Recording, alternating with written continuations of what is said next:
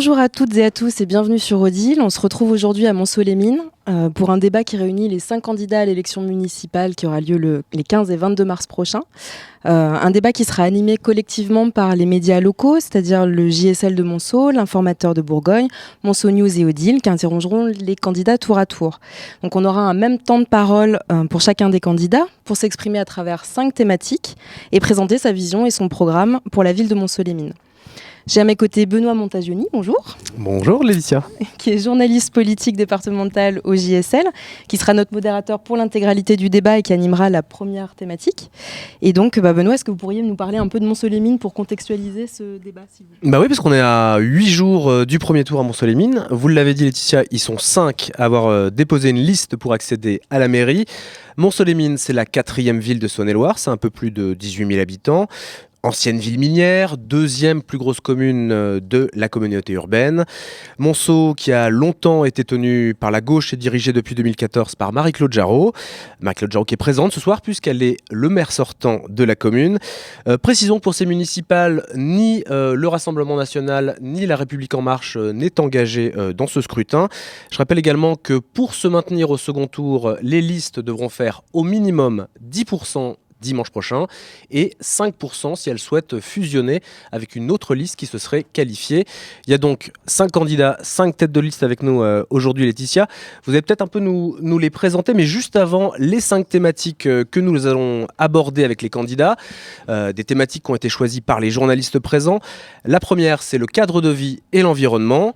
On parlera ensuite économie et les candidats répondront aux questions de Jean-Luc Pradine, Pradine pardon, de Monceau News.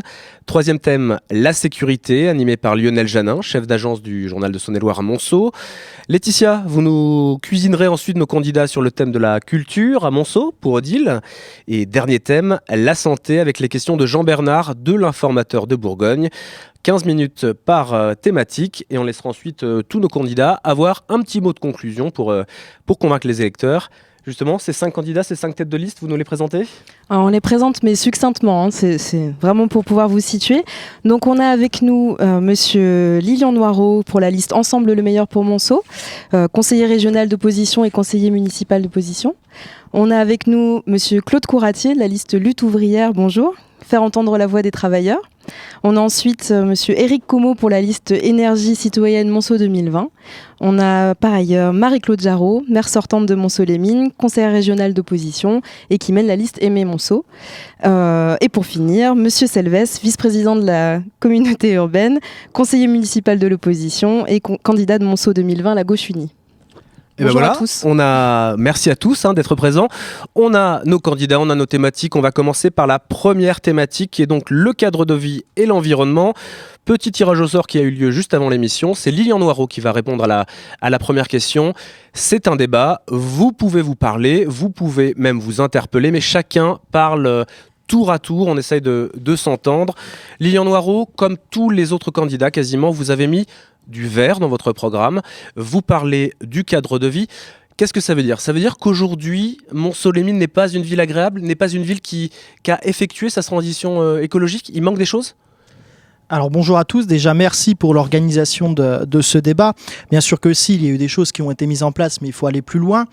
Euh, vous l'avez dit, en effet, dans notre programme, on parle d'écologie, puisqu'il faut remettre l'écologie, mais l'écologie intelligente, pas de l'écologie punitive, au cœur de la ville. Donc en clair, ça va être quoi? Ça va être de s'engager pour plus de plantations d'arbres et de zones de verdure contre le tout béton, notamment lors des projets de, rénovation urbaine, mais aussi pour les questions de végétalisation lors de ces projets de rénovation des bâtiments publics et également des écoles, puisque ça me permet en même temps de faire une parenthèse pour ces dernières, où il faut privilégier également les espaces éco-responsables, où on pourra éduquer également les enfants aux questions de jardinage, d'entretien, etc.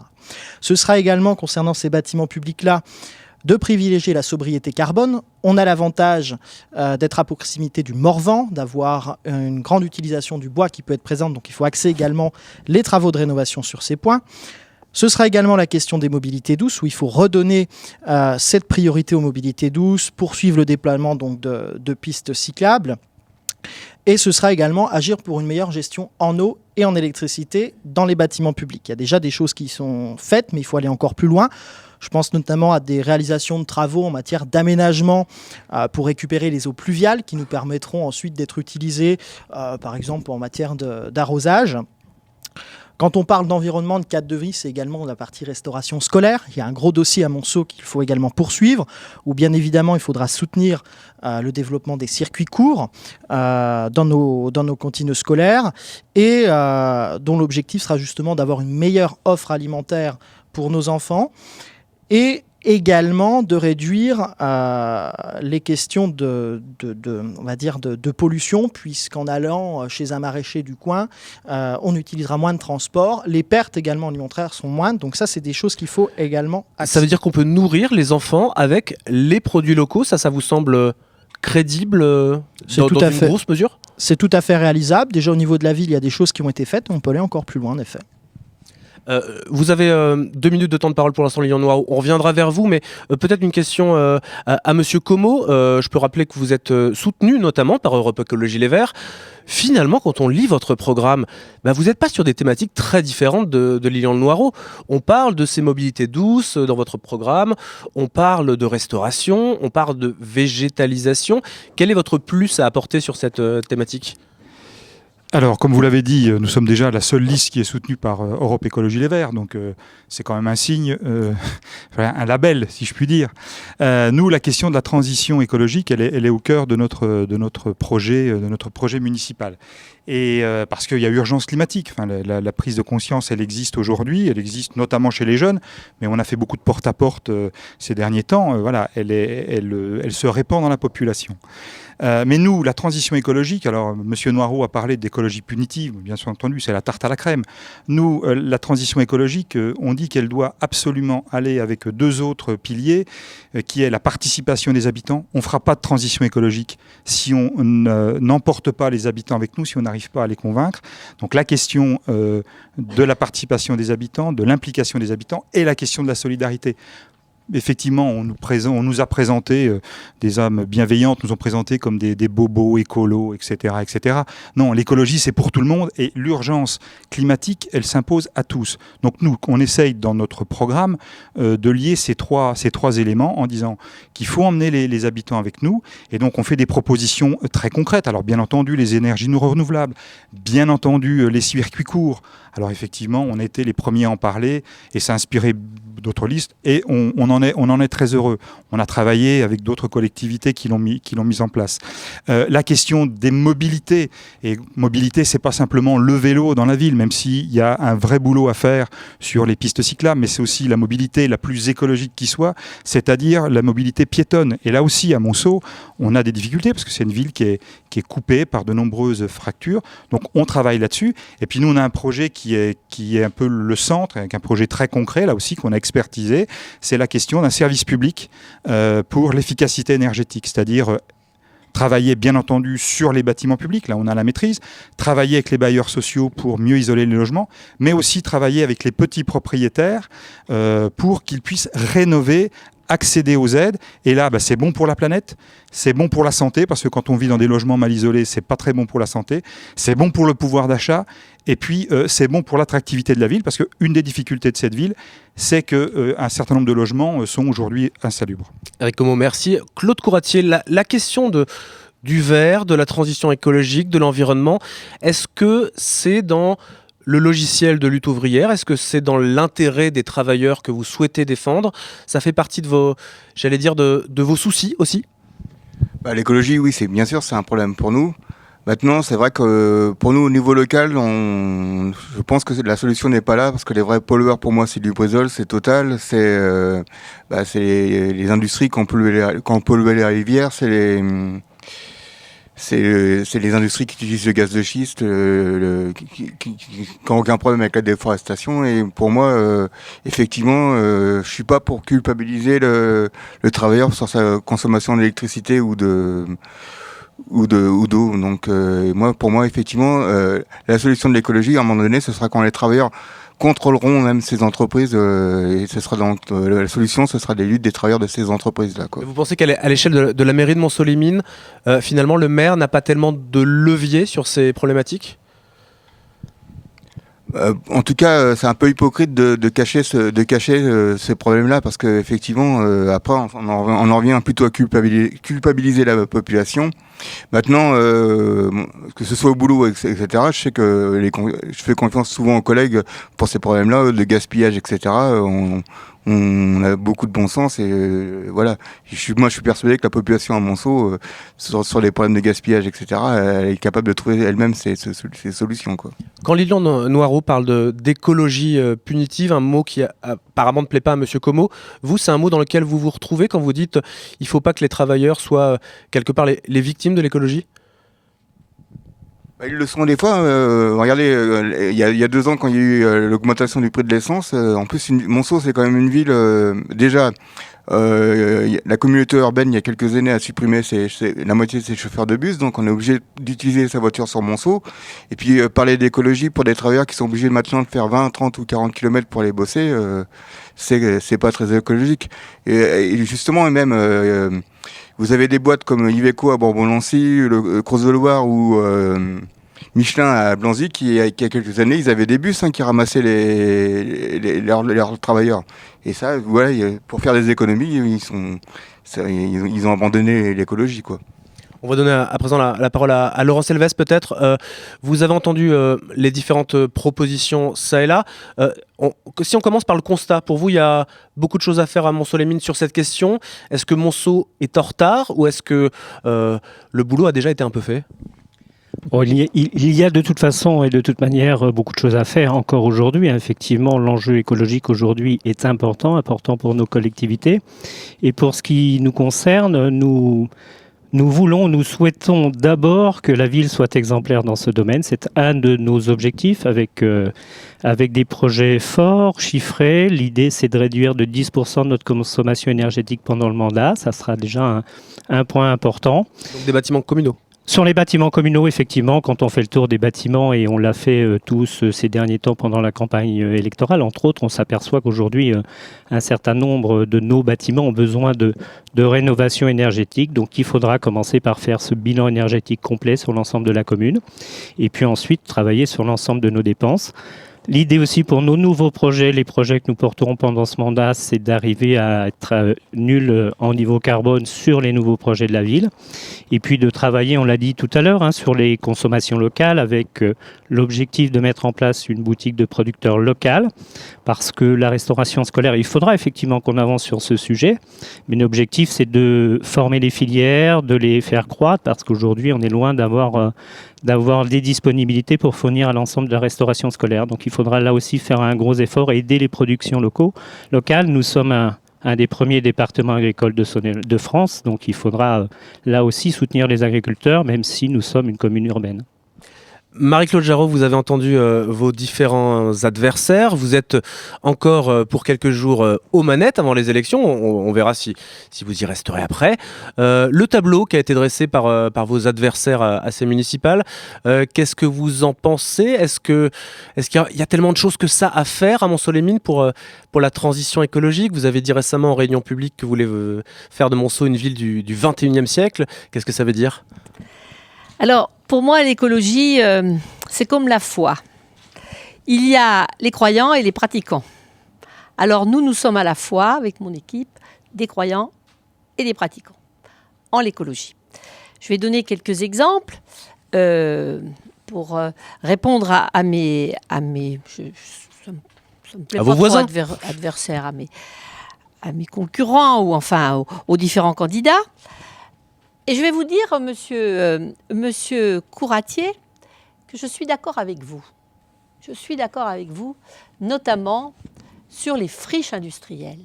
L'enjeu à Monceau écologique, il porte sur les friches industrielles. Parce que nous avons récupéré au fil du temps des friches industrielles. Je pense à la friche Loison, dont nous reparlerons sans doute tout à l'heure. Et je pense à la friche de Lucie. Et tant que nous n'arriverons pas à euh, transformer ces friches industrielles soit en, en logement comme la friche euh, Loison ou en nouvelle implantation industrielle, eh bien, euh, nous serons pénalisés.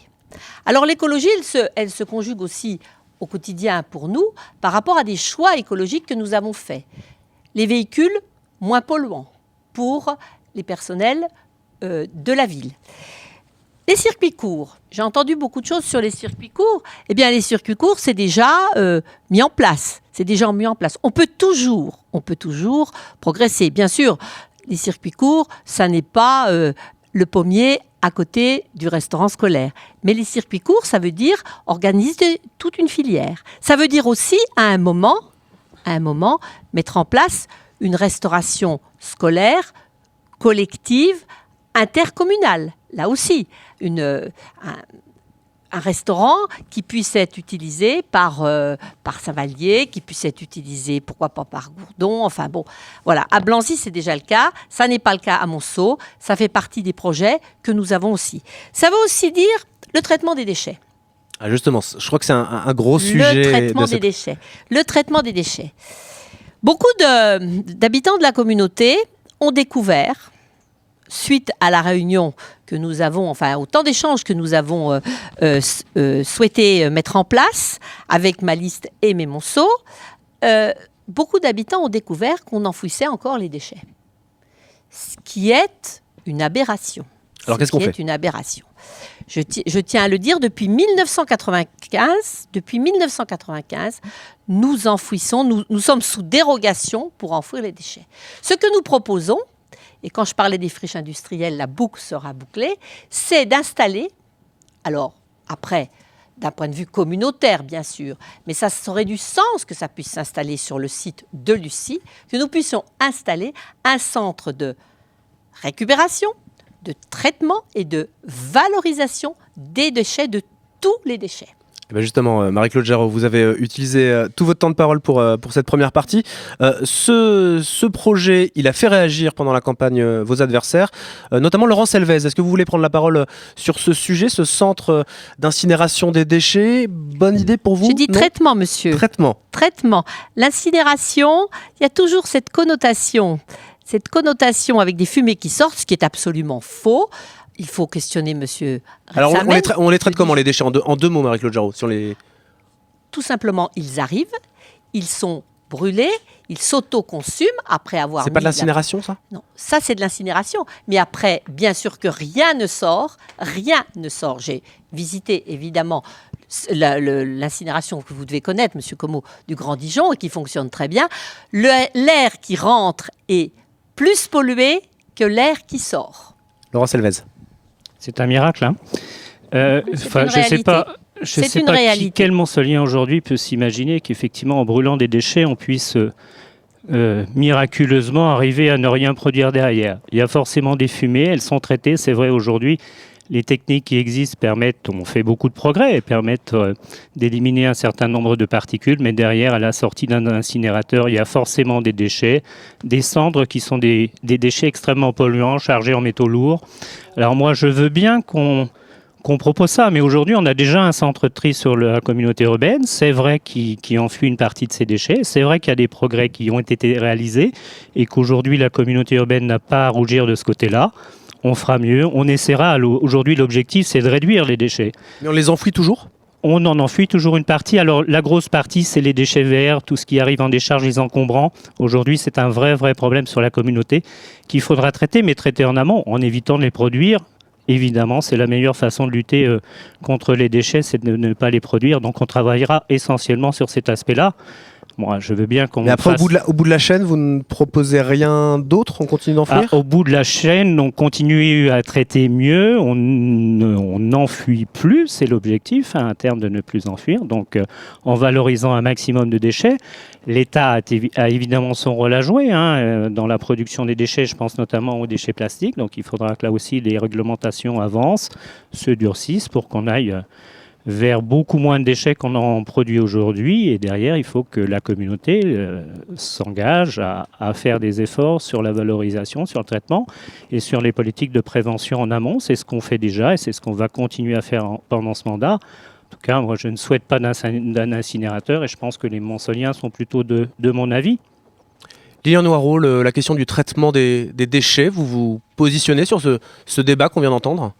Alors vous savez, moi je suis pas un spécialiste de la question des déchets, donc je pense que c'est un débat qu'il faudra avoir avec des spécialistes. Donc euh, la question de l'incinération, bien évidemment, elle pose des problèmes. Monsieur Selves les a, les a évoqués, donc j'y reviendrai pas. Mais sur la question environnement, il n'y a pas que cette question des déchets. Il y a quelque chose qu'on vit au quotidien. Et là, aujourd'hui, on est bien placé pour le savoir, c'est la question également de l'éclairage public. On a un éclairage public à Monceau qui est totalement vétuste, qui pendant des années n'a pas été, euh, n'a pas été entretenu ni rénové. Donc oui, en effet, il y a, des marchés qui commencent d'être ouverts. Donc il faut pousser ces travaux sur le sur l'éclairage public, passer sur un éclairage intelligent, à l'aide avec des systèmes qui permettront également de mettre en valeur le centre-ville, mais aussi les quartiers, et qui aura un impact direct sur la faune et sur la flore. Sur cette question, euh, si on revient sur les, déchets, Monsieur Como, peut-être vous avez un, mot à dire. euh, euh, plutôt Marie-Claude Jarreau, plutôt Laurent Selves sur la, sur la question? Pour le coup plutôt Laurent Selves. Euh, nous, on s'est, très vite positionné là-dessus. On a surtout posé des questions à Madame Jarreau. On a au moins une réponse aujourd'hui, et les Montcelliens apprécieront, c'est que le projet euh, qu'elle a travaillé avec euh, l'opposition du Creusot et l'opposition de Montchanin, il, il sera localisé à Montceau-les-Mines. C'était pas c'était pas précisé quand elle en a parlé la première fois. Euh, nous, on, po- on posait cette question, c'était de savoir où ce serait localisé, et puis surtout, on posait des questions sur euh, l'alimentation de cette, cette usine d'incinération, parce qu'on peut, on peut l'habiller de tous les, tous les noms qu'on veut. Euh, Aujourd'hui, Madame Jarou parle de 56 000 tonnes de déchets, c'est-à-dire c'est plus que ce que produit aujourd'hui la communauté urbaine, l'ensemble de la communauté urbaine. Et, ça voudrait dire que tous les déchets, y compris les déchets verts, le verre, les déchets industriels, tout irait en incinération. Donc nous, c'est très clair, ce projet-là, on n'en veut pas. Madame Jarou prend des exemples, elle me l'a soufflé à l'oreille, Dijon, euh, Lyon, mais on n'est pas à l'échelle d'une agglomération comme Dijon ou comme, euh, euh, ou comme Lyon. Donc la question, c'est d'où ils viendront ces déchets? Donc nous, là-dessus, on est assez proche effectivement de ce que disait Laurent. Il faut d'abord, et c'est les directives nationales, les directives européennes, réduire améliorer euh, le tri, euh, améliorer tout ce qui est recyclerie, enfin réutilisation des déchets, et puis effectivement les déchets ultimes. Après, les solutions, elles doivent se trouver à l'échelle départementale, voire régionale. de couper, par- 56 000, euh, 56 000 tonnes de déchets, où va-t-on les chercher? Monsieur Couratier, sur, euh, sur cette. euh, Je me, je me permets juste, il faut qu'on fasse attention au timing euh, pour, pour ne pas grignoter sur les autres thématiques. Euh, Je propose qu'on aille jusqu'à 4 minutes, comme ça tout le monde a son temps de réponse, mais on ne va pas au-delà. Je vous demanderai de regarder les chronomètres qui sont affichés pour vous. Pour ça, pour ça, enfin voilà, à 4 minutes, on coupe les micros. Et Monsieur Couratier, vous avez largement le temps, vous, si vous voulez vous exprimer sur le thème qui vient d'être abordé ou sur un autre thème lié à l'écologie que vous avez en- envie de pousser. Bah, sur l'écologie, enfin euh, non, là je suis pas spécialiste effectivement. Moi je pense effectivement euh, les solutions aussi, enfin c'est que la population elle est pas, euh, faudra aussi qu'elle tranche. Que, ça, ça voudrait dire qu'on qu'on présente vraiment le- le- les projets à la population et je, suis- je suis persuadé qu'elle elle, elle a les moyens de, de trancher à partir du moment où elle connaît les tenants et les aboutissants. Et, et effectivement, s'il y a même des abus dans, dans ces entreprises, moi à un moment donné aussi, je suis pour que les travailleurs ils, ils aient les moyens de dire, bah attention, on- ça ce qu'on fait, ça, ça pollue ou etc. Quoi. Donc voilà, c'est tout ce que je peux dire. sur pour ce euh, des espèces de, j'allais dire, de, de débats publics, de référendums locaux sur des grands projets comme celui-ci? Bah, bien sûr, oui. Et puis, puis, moi, je suis quand même persuadé que même euh, parmi les travailleurs, il y a, euh, je trouverai des gens qui sont qui, qui connaissent le problème et puis qui sauront l'expliquer aux gens et puis de trouver des solutions ensemble, quoi. La question de l'éclairage public qu'a qu'a abordé Monsieur Noireau, c'est aussi un, c'est aussi un thème qui, qui est important pour vous. On a parlé tout à l'heure de transport, c'est quasiment lié. euh, Enfin, moi, donc euh, après, la, le- la question c'était le cadre de vie, quoi. Et moi, pour moi, le cadre de vie c'est aussi important parce que en fait, euh, moi, je représente les travailleurs et en ce moment, les travailleurs, ils sont quand même sous la guerre de, du- des capitalistes, des grands bourgeois.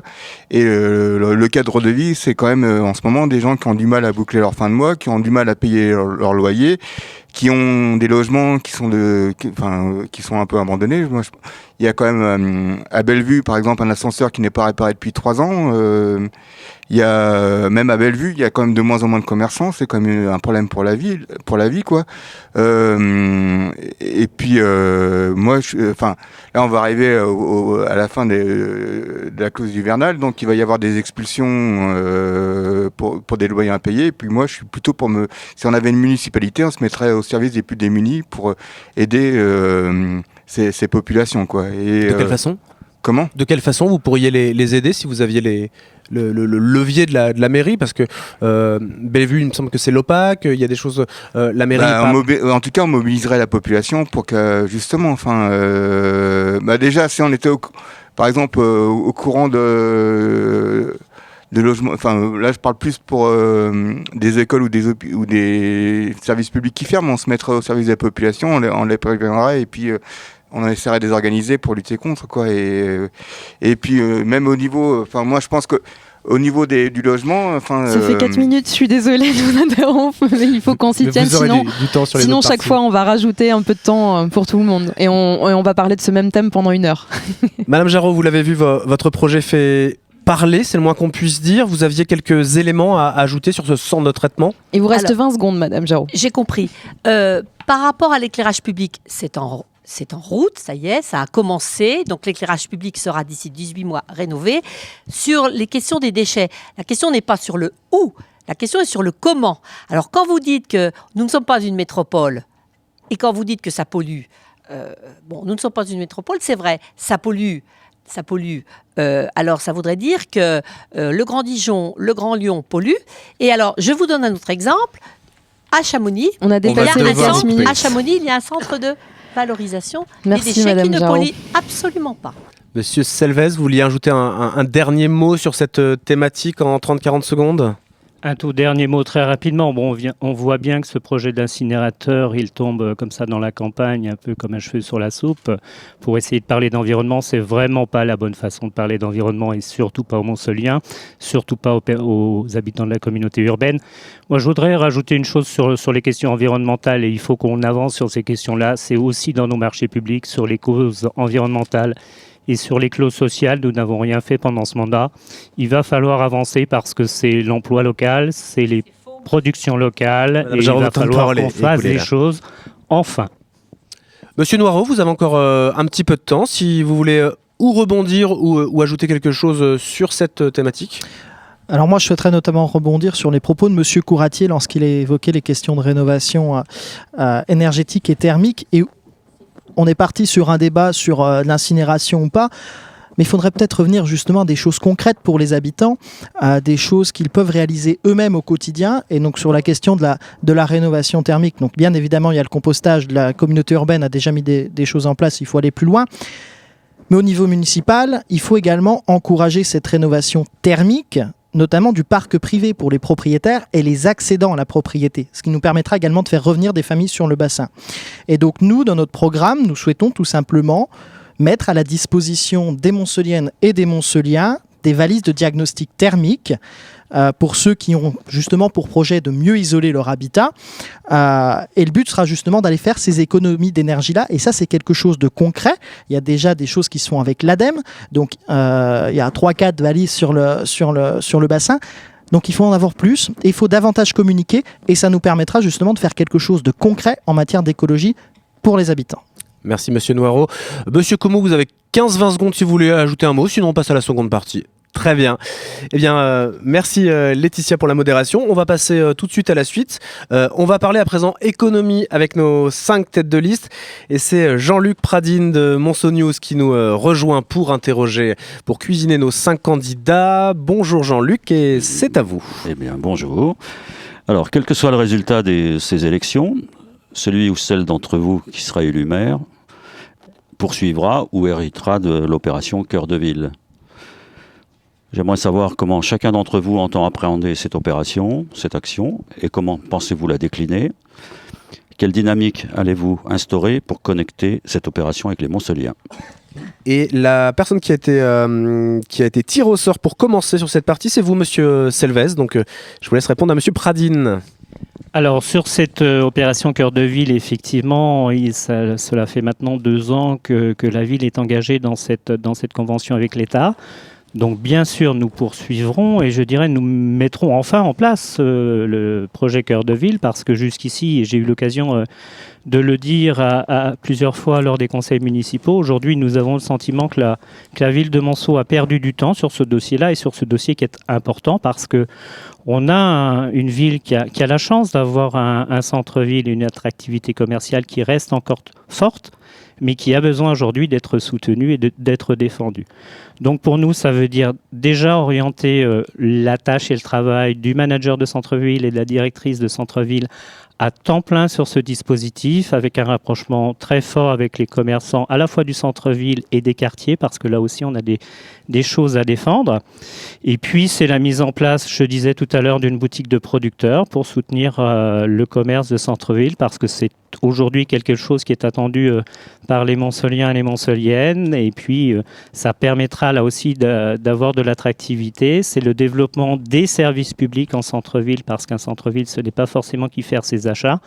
Donc avec euh, notre projet de la ruche, l'idée de, de permettre aux Montceliens d'avoir une aide sur l'ensemble des démarches administratives, avec derrière un Fab Lab, un espace de coworking, tout ça basé sur le centre-ville. Donc euh, un projet qui va nous permettre de ramener de la population et puis jouer sur l'attractivité générale du centre-ville, l'animer, l'animer correctement, régulièrement, le centre-ville et les quartiers, parce qu'il faut aussi euh, penser à l'animation des quartiers.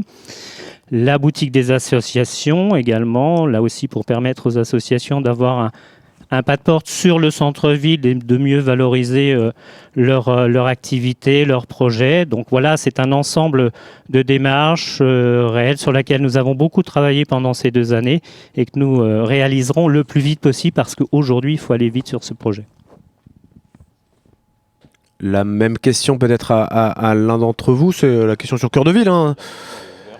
Question ouverte, quelqu'un veut réagir sur cette euh, question? Madame Jorot, allez. Cœur de ville, je vais utiliser mon temps quand même pour dire que dans les marchés publics, la clause sociale, euh, Monsieur Selves, c'est faux. Ce que vous avez dit est faux. Dans tous les marchés publics que la ville a, a, menés, a construit, il y a effectivement une clause sociale et une clause liée au développement durable. Je ne peux pas laisser dire ça, c'est absolument faux. Alors, sur euh, le centre-ville, l'opération Cœur de ville, eh bien, cette opération Cœur de Ville, effectivement, nous avons été éligibles et pendant, euh, pendant deux ans, nous avons mené, nous avons fait du travail. Je pense que la directrice de l'Action Cœur de Ville et le manager de Centre-Ville apprécieront euh, euh, ces remarques, les remarques de Monsieur Selves. Bon, alors, déjà, la caractéristique de Monceau, c'est de faire en sorte, c'est d'avoir fait en sorte que l'opération Cœur de Ville, elle ne concerne pas que le centre-ville, mais tout le périmètre de la commune. J'y tenais absolument. Nous nous sommes battus pour obtenir cette autorisation parce que nous considérons, avec mon équipe, que Monceau est fait d'un centre-ville, mais aussi de centre-bourg, de centre-bourg de quartier, si je peux m'exprimer ainsi. Il y a plusieurs cœurs à Monceau. Il y a plusieurs cœurs à Monceau et un cœur qui bat dans, toutes, dans, toutes les, dans tous les quartiers. Alors, si nous n'avions pas travaillé, si nous n'avions pas travaillé, monsieur, eh bien, comment aurions-nous été éligibles à l'appel à manifestation d'intérêt concernant la friche loison? Comment aurait-on fait? Si nous n'avions pas travaillé, comment aurait-on pu repérer? Monsieur euh, en a parlé, les îlots urbains dégradés, travail fait en collaboration d'ailleurs avec la communauté urbaine.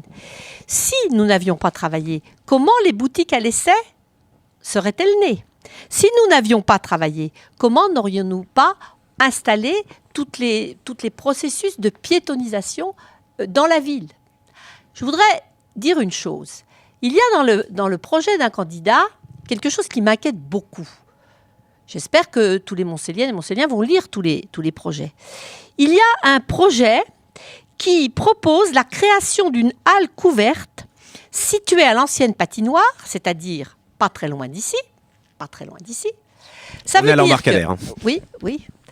C'est-à-dire que après avoir échappé au déplacement du centre-ville en 2014, je vous rappelle que c'était le projet euh, de mon principal concurrent, maintenant le projet c'est amener de nouveau du commerce, alors qu'ici l'espace il est effectivement culturel, maintenant c'est amener du commerce ici de nouveau. Je pense que les commerçants de centre-ville vont beaucoup apprécier. Quelqu'un veut prendre la parole sur cette euh, question Lilian Noro Oui, je, je, exactement. Je, vais répondre à Madame Jarot sur la question de la halle couverte, euh, que, nous, que nous souhaitons en effet réfléchir et penser sur la, sur la patinoire. Je rappellerai quand même que ce système de patinoire et bowling, vous avez été co-responsable avec votre prédécesseur dans son ouverture. Je pense que vous n'avez pas bien compris la création de cette halle couverte, dans le sens où justement, on a pour objectif de redonner tout au long de la semaine, pas que jour de marché, à l'ensemble des artisans et des producteurs locaux la possibilité de venir vendre par tous les temps, j'insiste bien par tous les temps, euh, leurs produits. L'idée justement, l'idée justement également, c'est de faire venir des commerçants, c'est de faire venir des restaurateurs où ils pourront faire des ateliers, où les gens pourront participer sur des systèmes de cours de cuisine par exemple, et ils viendront faire découvrir ce qu'ils produisent, ce qu'ils font pour redonner justement l'envie aux habitants, pas que de Monceau, mais de tout le territoire, d'aller dans leur commerce. Et ce que vous n'avez pas lu également, Madame Jarot, c'est que dans ce projet-là, il y a également l'application du réseau associatif, où ces derniers pourront également développer des actions de sensibilisation. Je vais prendre un thème, par exemple, sur la nutrition parler de restaurant. Donc ça, c'est des choses où il faut aller plus loin, où il faut réfléchir, tout simplement. Sur le projet Cœur de Ville également, il faut aller plus loin. Il faut justement promouvoir l'offre commerciale de la ville. Ce sera une vitrine supplémentaire. Et cette promotion de l'offre commerciale de la ville, et j'insiste bien de toute la ville, pas que du centre-ville, mais également des quartiers qui ont été les oubliés ces 30 dernières années, c'est de moderniser peut-être le site internet de la ville, parce que Madame Jarot, pendant six ans, nous a dit on va refaire le site internet de la ville, on attend toujours. Et justement, par cette promotion d'un espace dédié sur le site internet de la ville, qui sera modernisé, qui sera plus clair et qui aura un peu plus de facilité d'utilisation, ça permettra de redonner plus de visibilité à nos commerçants locaux. On va continuer sur la, peut-être sur la question de, Jean-Luc sur, sur Cœur de Ville. Monsieur Como, je vois que vous prenez le micro, allez-y. Allez-y. Euh, oui, alors bien entendu, l'économie ne se résume pas au, à la question de cœur de ville, mais euh, c'est important pour, pour les Montceliens. Euh, nous, Énergie Citoyenne, on a pris une position très claire là-dessus. On dit d'une part que ce projet, et là c'est un désaccord très clair avec, avec Madame Jarot. Un projet cœur de ville qui concerne euh, toute la ville, vous l'avez dit, monsieur, on n'a qu'un seul cœur. Donc euh, on peut effectivement avoir un cœur qui, déborde, mais euh, voilà, nous on dit qu'il faut concentrer les moyens sur, sur le centre-ville. Après, la question de l'équilibre avec les commerces de quartier ou les commerces de périphérie, effectivement, c'est un, un sujet qu'il faut traiter. Mais cœur de ville, on doit d'abord traiter le cœur de ville. Donc nous on dit, on faut reprendre la copie, on va pas tout arrêter comme on nous a accusé de, le suggérer. On ne veut pas tout arrêter, on veut simplement réimpliquer euh, les principaux concernés. On a fait beaucoup de porte-à-porte ces derniers temps. On a vu beaucoup de commerçants. Beaucoup de commerçants nous disent, nous, le cœur de ville, un, on n'a pas été consulté, et deux, quand on nous l'a présenté, on n'a pas bien compris euh, de quoi il retournait. Donc nous, on veut reprendre le sujet, et on dit que dans l'attente de reprendre le sujet, là où on peut avancer, on continuera d'avancer. Et puis sur le, reste, eh ben, on fait une pause sur euh, les projets en périphérie. Et nous, on a pris une position très claire. Il y a un, décret, une circulaire qui dit que euh, le préfet peut prendre un moratoire pour arrêter momentanément, sur une durée maximum de trois ans, tous les projets d'implantation, parce qu'on ne peut pas dire qu'on veut privilégier le commerce de centre-ville, privilégier le commerce de quartier et continuer de déplacer euh, des zones commerciales ici ou là en petite périphérie, mais euh, voilà, c'est quand même, c'est quand même, euh, c'est quand même pas très, euh, on va dire, euh, très cohérent tout ça.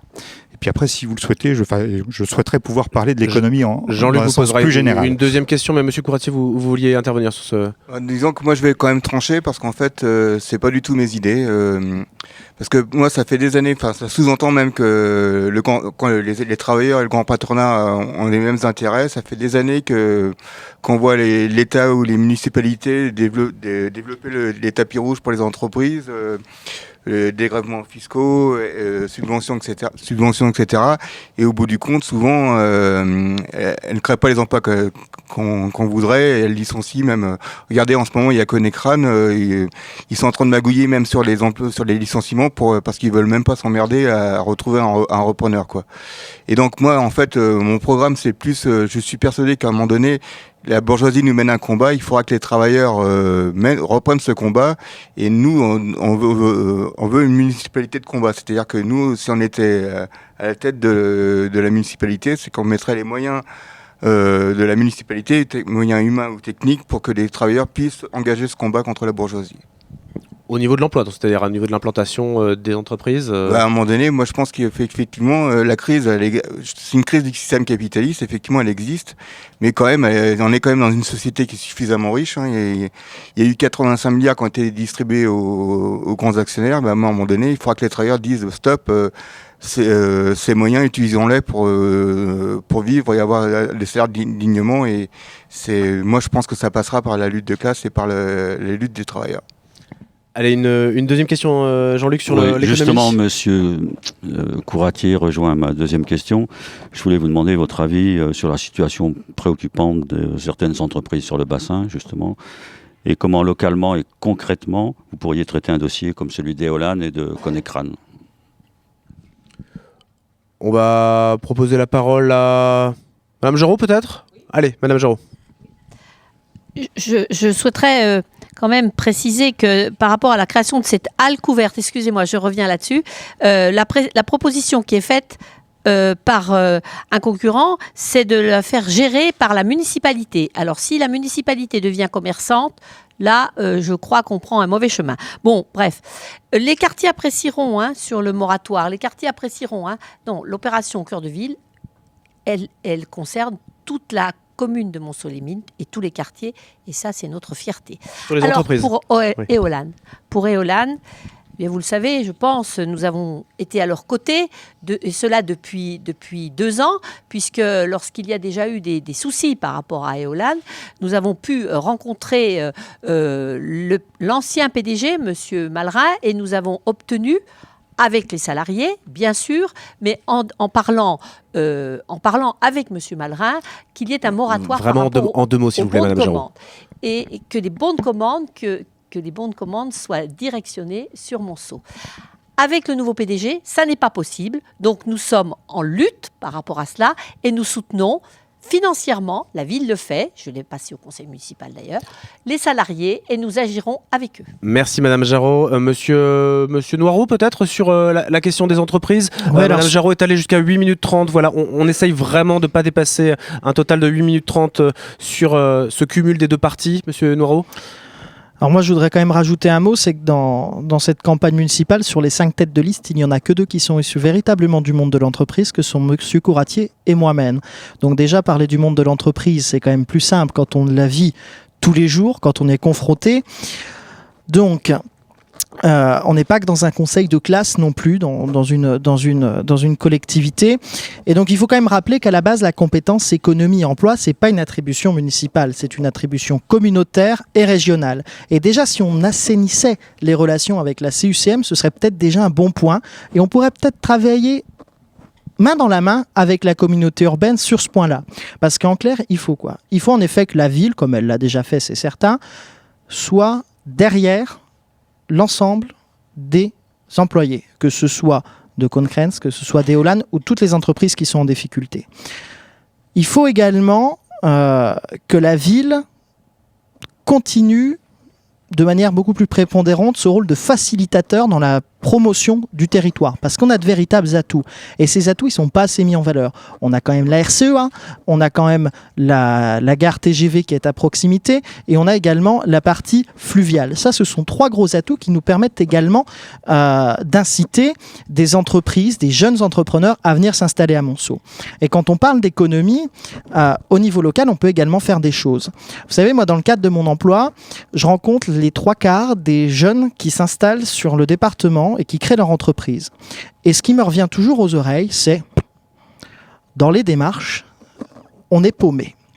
Et donc au niveau de la ville, il y a une mesure qui peut être simple, de bon sens et qui coûterait pas un euro, c'est la création d'un guichet unique où les jeunes entrepreneurs pourraient venir se renseigner sur l'ensemble des démarches. Donc ça permettrait également aux jeunes qui sont au chômage et qui se retrouveraient issus justement euh, d'un licenciement de créer leur entreprise. Parce qu'il faut quand même rappeler que ce sont l'artisanat, les TPE, les PME qui sont le premier employeur de France, donc c'est également un levier pour pallier à ces, à ces difficultés-là. Monsieur Como, sur la, la même thématique, sur les, les entreprises du, du secteur en difficulté? Je, vais- je vais dire juste un mot euh, ce qui vient d'être dit. Euh, c'est pas parce qu'on n'est pas dans le monde de l'entreprise euh, qu'on ne connaît pas la condition euh, de la classe ouvrière. Moi, je suis fils d'ouvrier. Mon père travaillait à Michelin. Ma mère a travaillé dans le textile et dans le commerce. Voilà. Et dans notre liste, il y a des gens qui sont issus du monde privé. Donc, euh, ne faisons pas comme ça des grandes catégories un peu. D'ailleurs, pour tous les gens qui nous regardent, est-ce que vous pouvez repréciser votre, euh, votre profession? Moi, je suis, euh, je suis euh, directeur général des services d'une commune en, Côte d'Or. Et j'ai pas honte. Voilà, euh, je suis fonctionnaire territorial. J'ai pas honte. Comme je ne suis, je n'ai pas honte du tout de mes origines, mes origines ouvrières. Euh, sur l'économie, oui, euh, pour le coup, euh, effectivement, c'est d'abord une compétence de, de la communauté urbaine. Et là, très rapidement, on va faire le constat. Il a déjà été fait. Monceau a déserté la communauté urbaine. Madame Jarot et deux de ses adjoints avaient des responsabilités au début du mandat. Ils ont, pour des raisons qui leur appartiennent, fait le choix euh, de ne plus siéger dans l'exécutif. Du coup, euh, la place de Monceau-les-Mines euh, est, est restée, est restée vacante.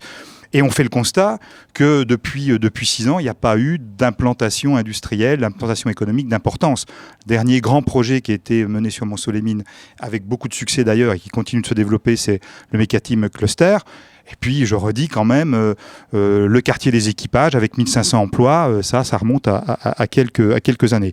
Donc, bien entendu, nous, on soutiendra les entreprises existantes, Konecrans, euh, Eolan, mais aussi, et c'est une- des spécificités de, de- citoyenne, nous, on veut aussi développer toutes les autres formes d'économie. L'économie sociale euh, et solidaire, et on s'intéresse, par exemple, beaucoup à l'expérimentation euh, territoire zéro chômeur de longue durée. Il y en a un qui, est expérimenté pas très loin d'ici, dans la Nièvre, à, à Prémery. On regarde ça de très près. Euh, mais aussi euh, l'économie circulaire. Il y a un projet de la communauté urbaine qui est aujourd'hui dans les cartons euh, de recyclerie, bah, plutôt qu'une qu'une usine d'incinération. Nous, on aimerait bien, parce qu'il y a déjà euh, des expériences locales qui, sont menées sur Mont-Soleil-Mines, on aimerait bien que cette euh, recyclerie, elle soit, installée à Mont-Soleil-Mines, parce que c'est bon, je le redis, hein, c'est bon pour la planète, c'est bon pour l'emploi, et puis c'est bon aussi pour euh, l'attractivité euh, pour l'attractivité de la ville. Et l'attractivité d'une ville, bah, effectivement, euh, la communauté urbaine a la compétence, mais la ville peut y participer. C'est maintien des services publics, c'est une vie culturelle, c'est une vie sportive, c'est une vie associative. Et là, effectivement, la ville peut jouer son rôle, mais aux côtés de la communauté urbaine et avec la communauté urbaine, pas contre la communauté urbaine. Monsieur Couratier, êtes-vous le, le mieux placé Euh, Monsieur Como disait qu'il n'était euh, pas mal placé pour défendre euh, les ouvriers. On, a, bien entendu que c'était votre discours. Est-ce que vous êtes le mieux placé si vous êtes élu pour défendre ces entreprises en difficulté? Et puis il y a la question de la communauté urbaine aussi qui a, été posée. Alors euh, moi, je, moi je pense quand même que c'est un, débat qui dépasse largement le, débat d'une municipalité parce qu'effectivement quand une usine ferme, bah, les, les maires, les maires ils n'ont pas forcément beaucoup de poids. Et puis euh, même si on prend même euh, Conecran, Poquelin c'était quand même une usine euh, qui a prospéré dans les années 60-70. euh, comment ça se fait que quand ça, enfin quand ça va pas, c'est toujours les travailleurs qui trinquent. pourquoi on va pas aller chercher sur l'argent qu'ils ont prospéré dans les, dans les années, dans ces années-là, quoi. Et puis moi, je suis comme, moi, mon, ma perspective, c'est quand même de, penser qu'à un moment donné, il faudra que les travailleurs, ils luttent contre ce grand, patronat, quoi. Et ça commence. Il y a eu quand même euh, les gilets jaunes qui ont commencé à dire, bah, on s'en sort pas avec nos salaires. Là, il y a eu dernièrement les grèves contre les retraites, etc. Et je pense que c'est, moi, je suis pour appuyer ces, mouvements-là et euh, et euh, moi, je pense que ça reste la seule solution. Et, et c'est justement, moi, c'est une lutte contre le grand patronat. À un moment donné, il faudra que les travailleurs, bah, cette, cette pompe à fric qui sert maintenant plus à la spéculation, il faudra qu'on utilise le rôle qu'on a nous dans la société, parce que c'est quand même nous qui faisons tout tourner. Hein. C'est nous qui construisons les maisons, les écoles, c'est nous qui soignons les gens, c'est nous qui qui enseignons et il faudra qu'on utilise cette force pour vraiment que ce soit nous qui qui qui qui enfin qui, qui fassions pression con- contre la bourgeoisie. Vous avez évoqué les, gilets jaunes qu'on a, il est vrai, beaucoup vu euh, dans le secteur de Mont-Soleil-Mines, notamment euh, au Mani. Vous vous sentez un peu, vous, le peut-être pas le porte-parole, mais en tout cas dans la ligne euh, euh, de ce qu'on a entendu sur euh, les ronds-points chez, chez Lutte ouvrière, c'est en tout cas leurs arguments sont les vôtres? Non, euh, on est, enfin, moi ça a été une bouffée d'oxygène quand je les ai entendus parler sur les salaires. Maintenant, euh, moi je pense que c'est quand même, euh, à un moment donné, il faudra s'attaquer aux, entreprises du 440, quoi. Et euh, souvent, même dans les gilets jaunes, il y avait des gens qui, étaient capables de manifester dans leur, euh, dans les ronds-points, mais pas dans leur usine. Et à un moment donné, moi, je pense qu'il va falloir lutter dans les usines euh, et, lutter contre la bourgeoisie, justement, pour arrêter cette pompe à fric, quoi. Merci. On va proposer à, Laurent Selves de nous dire un, dernier mot sur cette partie. Monsieur Couratier, vous êtes un tout petit peu euh, en recul de temps de parole. On vous ordonnera euh, tout à l'heure euh, si, ça vous, vous va. Monsieur Selves, sur, sur ces entreprises? Oui, moi je voulais revenir également sur Cœur de Ville parce que j'ai pas eu l'occasion de, de terminer de répondre aux propos. Pour dire qu'aujourd'hui, il faut arrêter de mettre en concurrence systématiquement le commerce de centre-ville, le commerce des quartiers et le commerce des zones commerciales. On a la chance sur Monceau d'être sur une ville où tout est à proximité, euh, et c'est une particularité quand même dans les villes moyennes de Saône-et-Loire, où les zones commerciales sont à moins de 5 minutes du centre-ville. Donc ça, il faut en profiter et arrêter de jouer la concurrence, parce que si on joue cette concurrence et si on ne fait pas travailler tout le monde ensemble, et je pense qu'aujourd'hui les acteurs le veulent, demain le gagnant, ça va être Internet. Donc il faut qu'on fasse cet effort-là de travailler ensemble. Et je trouve un peu cocasse que, que Mme Jarot ait critiqué un projet d'un autre candidat sur ce quartier, alors qu'aujourd'hui, elle est en train de poursuivre un projet sur la zone Jardiland. Je crois que entre les deux, on est à 100 mètres près et plutôt en faveur de ce quartier-là. Donc il faut jouer l'ensemble. Il ne faut pas de moratoire, moi j'y suis opposé, parce que lorsqu'on a un projet qui se présente un promoteur qui veut faire quelque chose sur, notre territoire, il ne faut pas le laisser passer. Sinon, il s'en va. On ne le revoit plus jamais. Donc, effectivement, il faut travailler, avancer. On a un projet qui n'est loin d'être parfait sur Cœur de Ville aujourd'hui. Nous le mettrons en place avec volonté et ardeur. Sur l'économie, là aussi, je rejoins ce qui a été dit. Certains, il faut travailler avec la communauté. Et il y a eu des choses qui ont été faites. Je crois que certains sont partis un peu trop longtemps euh, de ce territoire. Il y a eu deux implantations sur Mécatim euh, Cluster aujourd'hui. C'est une vraie chance, encore une fois, pour Monceau. Là aussi, il faut, avec la communauté, poursuivre dans cette voie-là. Je rappelle quand même Lidl, là aussi, euh, au début de ce mandat, qui était, euh, si rien n'avait été fait, euh, partait sur un autre territoire, euh, faute de pouvoir s'engrandir sur, sur la communauté. Jean-Claude Lagrange et la communauté ont, travaillé en ce sens, donc on a des réussites. Effectivement, aujourd'hui, il y a deux entreprises en difficulté je voudrais là aussi apporter mon témoignage de solidarité à l'ensemble des salariés qui, depuis des années, font un combat énorme. Ils ont gagné un temps, ils ont cru pouvoir gagner aujourd'hui. C'est à nouveau difficile, mais la ville est derrière eux. Et encore une fois, un maire, c'est un maire d'abord qui valorise sa ville parce que c'est aussi euh, un commercial. Et moi, j'aimerais bien que le prochain maire arrête de parler euh, d'un monceau en ruine, euh, d'un monceau en, en, en friche industrielle. C'est pas comme ça qu'on défend sa commune. C'est pas comme ça, en tout cas, je la défendrai. Merci à tous euh, pour cette partie. Euh, Merci euh, Jean-Luc Pradine de Monceau News pour ces questions sur, sur l'économie. Vous allez tendre le micro à Lionel Janin qui est chef d'agence au journal de Saône-et-Loire à Monceau-les-Mines. Lionel, bonjour. Vous allez parler sécurité avec nos candidats. Et votre première question, c'est Monsieur Couratier qui va y répondre. Tout à fait. Bonjour Benoît. Bah, effectivement, sécurité avec des faits d'actualité qui ont remis cette sécurité un peu sur le, sur le devant de la scène récemment. Alors, Monsieur Couratier, chez vous, sur votre liste, à lutte ouvrière, comment on définit un peu une politique de la sécurité à l'échelle d'une ville?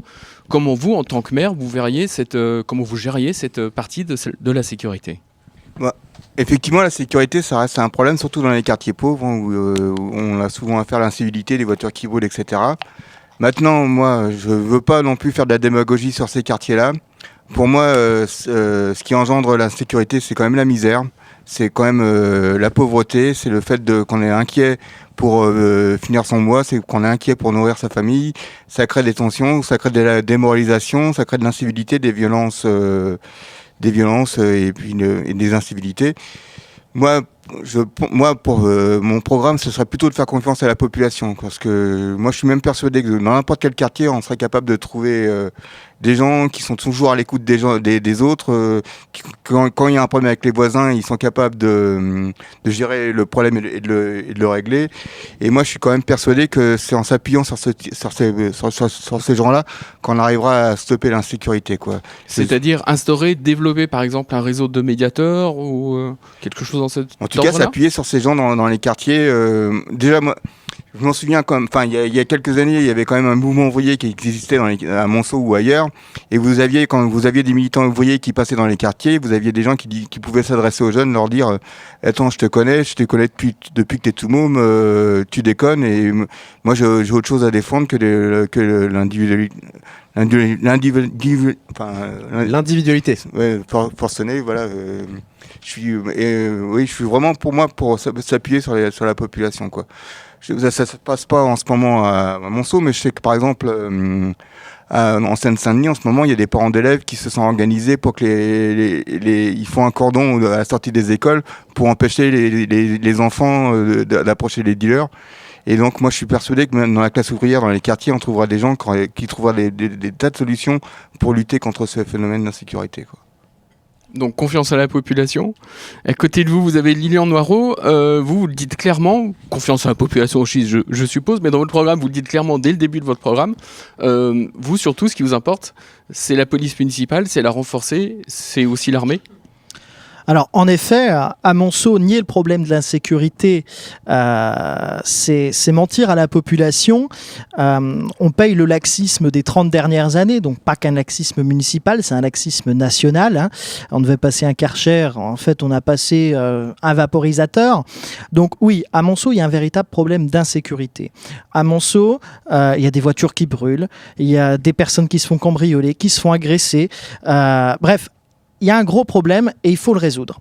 Donc en effet, vous l'avez dit, dans notre programme, on a plusieurs, euh, plusieurs axes. Donc il y a un premier qui est du préventif, vous en avez parlé, c'est la question justement euh, du renforcement des actions de prévention et de médiation dans tous les quartiers. J'insiste, on ne stigmatise pas qu'un quartier, c'est partout, parce que des cambriolages, des agressions, il y en a partout, il n'y en a pas que dans un quartier spécifique, et avec des vrais médiateurs qui sont formés, qui sont diplômés et qui connaissent aussi le terrain.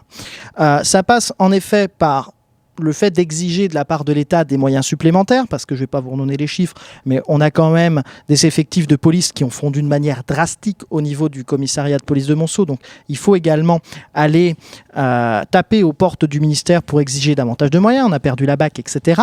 Au niveau de la ville, donc en effet, il faut renforcer les effectifs de police municipale. Il faut recruter d'anciens gendarmes, d'anciens policiers nationaux, d'anciens militaires qui sont déjà formés, qui connaissent le terrain ce qui nous permettra également de les armer, parce qu'il faut quand même pas oublier que ces femmes et ces hommes qui sont sur le terrain sont bien souvent les premières victimes euh, de, malfrats.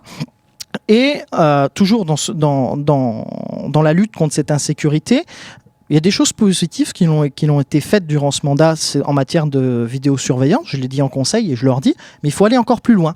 Il ne faut pas ne se centraliser que sur le centre-ville, sur le développement de la vidéosurveillance, il faut aller également sur les axes prioritaires et dans les quartiers. Madame Jarreau, justement, la vidéosurveillance. Où en sommes-nous Et surtout, quel est votre programme dans ce domaine et dans le domaine plus large de la sécurité? Alors, concernant la, sécurité, pour, pour nous, euh, sur la liste Aimé Monceau, et c'est ce que nous avons déjà fait euh, ces six précédentes années, euh, d'abord, ça concerne la sécurité des personnes, la sécurité des animaux, je vais en reparler, et la sécurité des biens.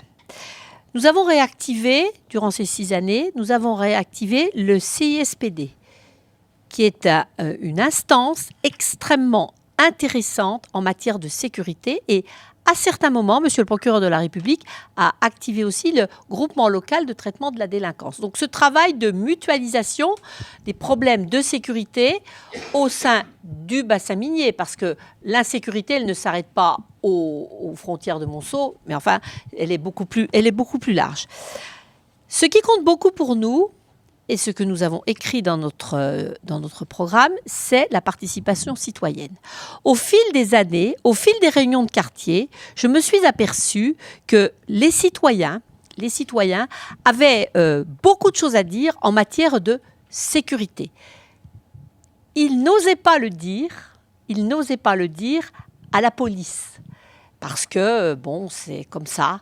Donc, nous avons organisé cette participation citoyenne, c'est-à-dire que chaque citoyen et chaque citoyenne de la ville de Monceau euh, nous donne des informations, nous alerte sur euh, tel et tel point, et c'est comme cela, avec le travail fait avec les habitants, que nous arrivons, que nous sommes arrivés, on n'a pas toujours tout réussi, à éradiquer certains problèmes. Les caméras. Les caméras, c'est 27 caméras. Nous sommes arrivés en 2014, une caméra. C'est 27 caméras qui seront installées d'ici fin 2020. Et puis, nous nous sommes engagés à un rythme de 10 caméras euh, par an. Donc, si j'ai bien compté, ça doit faire 77 caméras qui permettront euh, de surveiller la ville. les caméras ont été très utiles par rapport au sujet dont vous parliez, Monsieur Janin. Et puis, et puis, et puis, la sécurité aussi, c'est la sécurité des biens pour les caméras. En deux mots, s'il vous plaît, on essaye de. Voilà, c'est le travail, c'est le travail euh, fait euh, avec euh, la problématique, notamment, c'est pour ça que je parlais de la sécurité des, des animaux, des chats errants, ce qui est compliqué. Et donc, nous devons, nous, les maires, mener ce travail. Merci Lionel, on va essayer de, de demander à nos candidats de, de, allez, de ne pas dépasser le, le 11 minutes au, au total pour cette partie. Il y a encore deux thèmes après, on va essayer de pas trop déborder. C'est très bien, c'est parfait. Euh, Monsieur Como, on parlait tout à l'heure de la vidéosurveillance. Euh, vous, dans votre programme, vous n'y êtes pas opposé. Euh, et vous y, ajoute- vous y ajoutez même le la formation d'un groupe qui dirigerait cette vidéosurveillance avec une certaine éthique. Est-ce que vous pouvez nous développer un petit peu cette, euh, cette idée Non, non, c'est pas, c'est pas un groupe de citoyens qui dirigerait la vidéosurveillance. C'est, c'est un comité d'éthique qui, qui euh, serait associé et qui pourrait vérifier que euh, l'usage, surtout si on les multiplie, et bon, moi je suis pas sûr qu'il faille en faire autant que ça, mais bon, voilà, après on verra la bonne proportion. Mais c'est un comité d'éthique qui vérifie, euh, qui vérifie que il n'y a pas atteinte à la, liberté, parce que nous on est pour la sécurité publique, c'est un droit, mais euh, la sécurité doit aussi euh, euh, s'allier avec la, avec la liberté. Moi, je voudrais rajouter un, autre trépied, parce qu'on a parlé de, la, sécurité, de l'aspect euh, sanction et de la police. Alors, bien entendu, M. Noireau dit qu'il faut demander des effectifs supplémentaires. Je crois qu'à peu près tous les maires de France, aujourd'hui, demandent, demandent des, des- effectifs euh, supplémentaires. Il faut rappeler que M. Sarkozy a supprimé, euh, quand il était président de la République, 12 000 postes de policiers et de gendarmes qu'on n'a pas, euh, qu'on n'a pas retrouvés aujourd'hui. Bien entendu, il faut professionnaliser la police municipale. De là à l'armée, moi je suis, je suis beaucoup plus circonspect que ça, parce qu'on voit bien effectivement, il y a des actes de délinquance à différents degrés, mais moi j'enverrai jamais des policiers lutter contre le trafic de drogue. On sait aujourd'hui qu'il y a des vrais trafiquants de drogue. Les événements du Plessis euh, récemment euh, le montrent. Donc moi j'enverrai pas des policiers municipaux euh, régler ce problème-là. Ça, ça relève de la police, de la justice et ma petite expérience montre que euh, il faut rajouter un troisième acteur qui est euh, le fisc parce que souvent ces gens-là on les coince euh, sur les questions de- de- des biens euh, des biens mal acquis. Moi il y a un troisième pilier qui n'a pas été abordé, c'est la question de l'éducation. On a parlé de la prévention euh, et, ou de la médiation. Moi je regrette que Madame Jarot ait mis fin à la convention avec euh, euh, la prévention spécialisée. Là on avait des professionnels qui effectivement pour l'instant parce qu'ils n'étaient que deux ou deux et demi n'intervenaient que sur deux quartiers. Moi je souhaiterais qu'on développe la prévention, mais il y a aussi l'aspect éducation. Et nous, on propose un projet éducatif global. Alors, le projet éducatif global, il ne se résume pas qu'à la sécurité, mais c'est de dire qu'on on- on- on prend, en, charge et on coordonne l'action de tous les éducateurs euh, à l'école, dans les activités périscolaires, mais aussi les parents qui sont les premiers éducateurs. Et là, on, essaye d'avoir un, discours commun vis-à-vis des gamins pour éviter, bah, effectivement, euh, euh, qu'ils s'ennuient et qu'ils fassent peut-être peut-être des bêtises.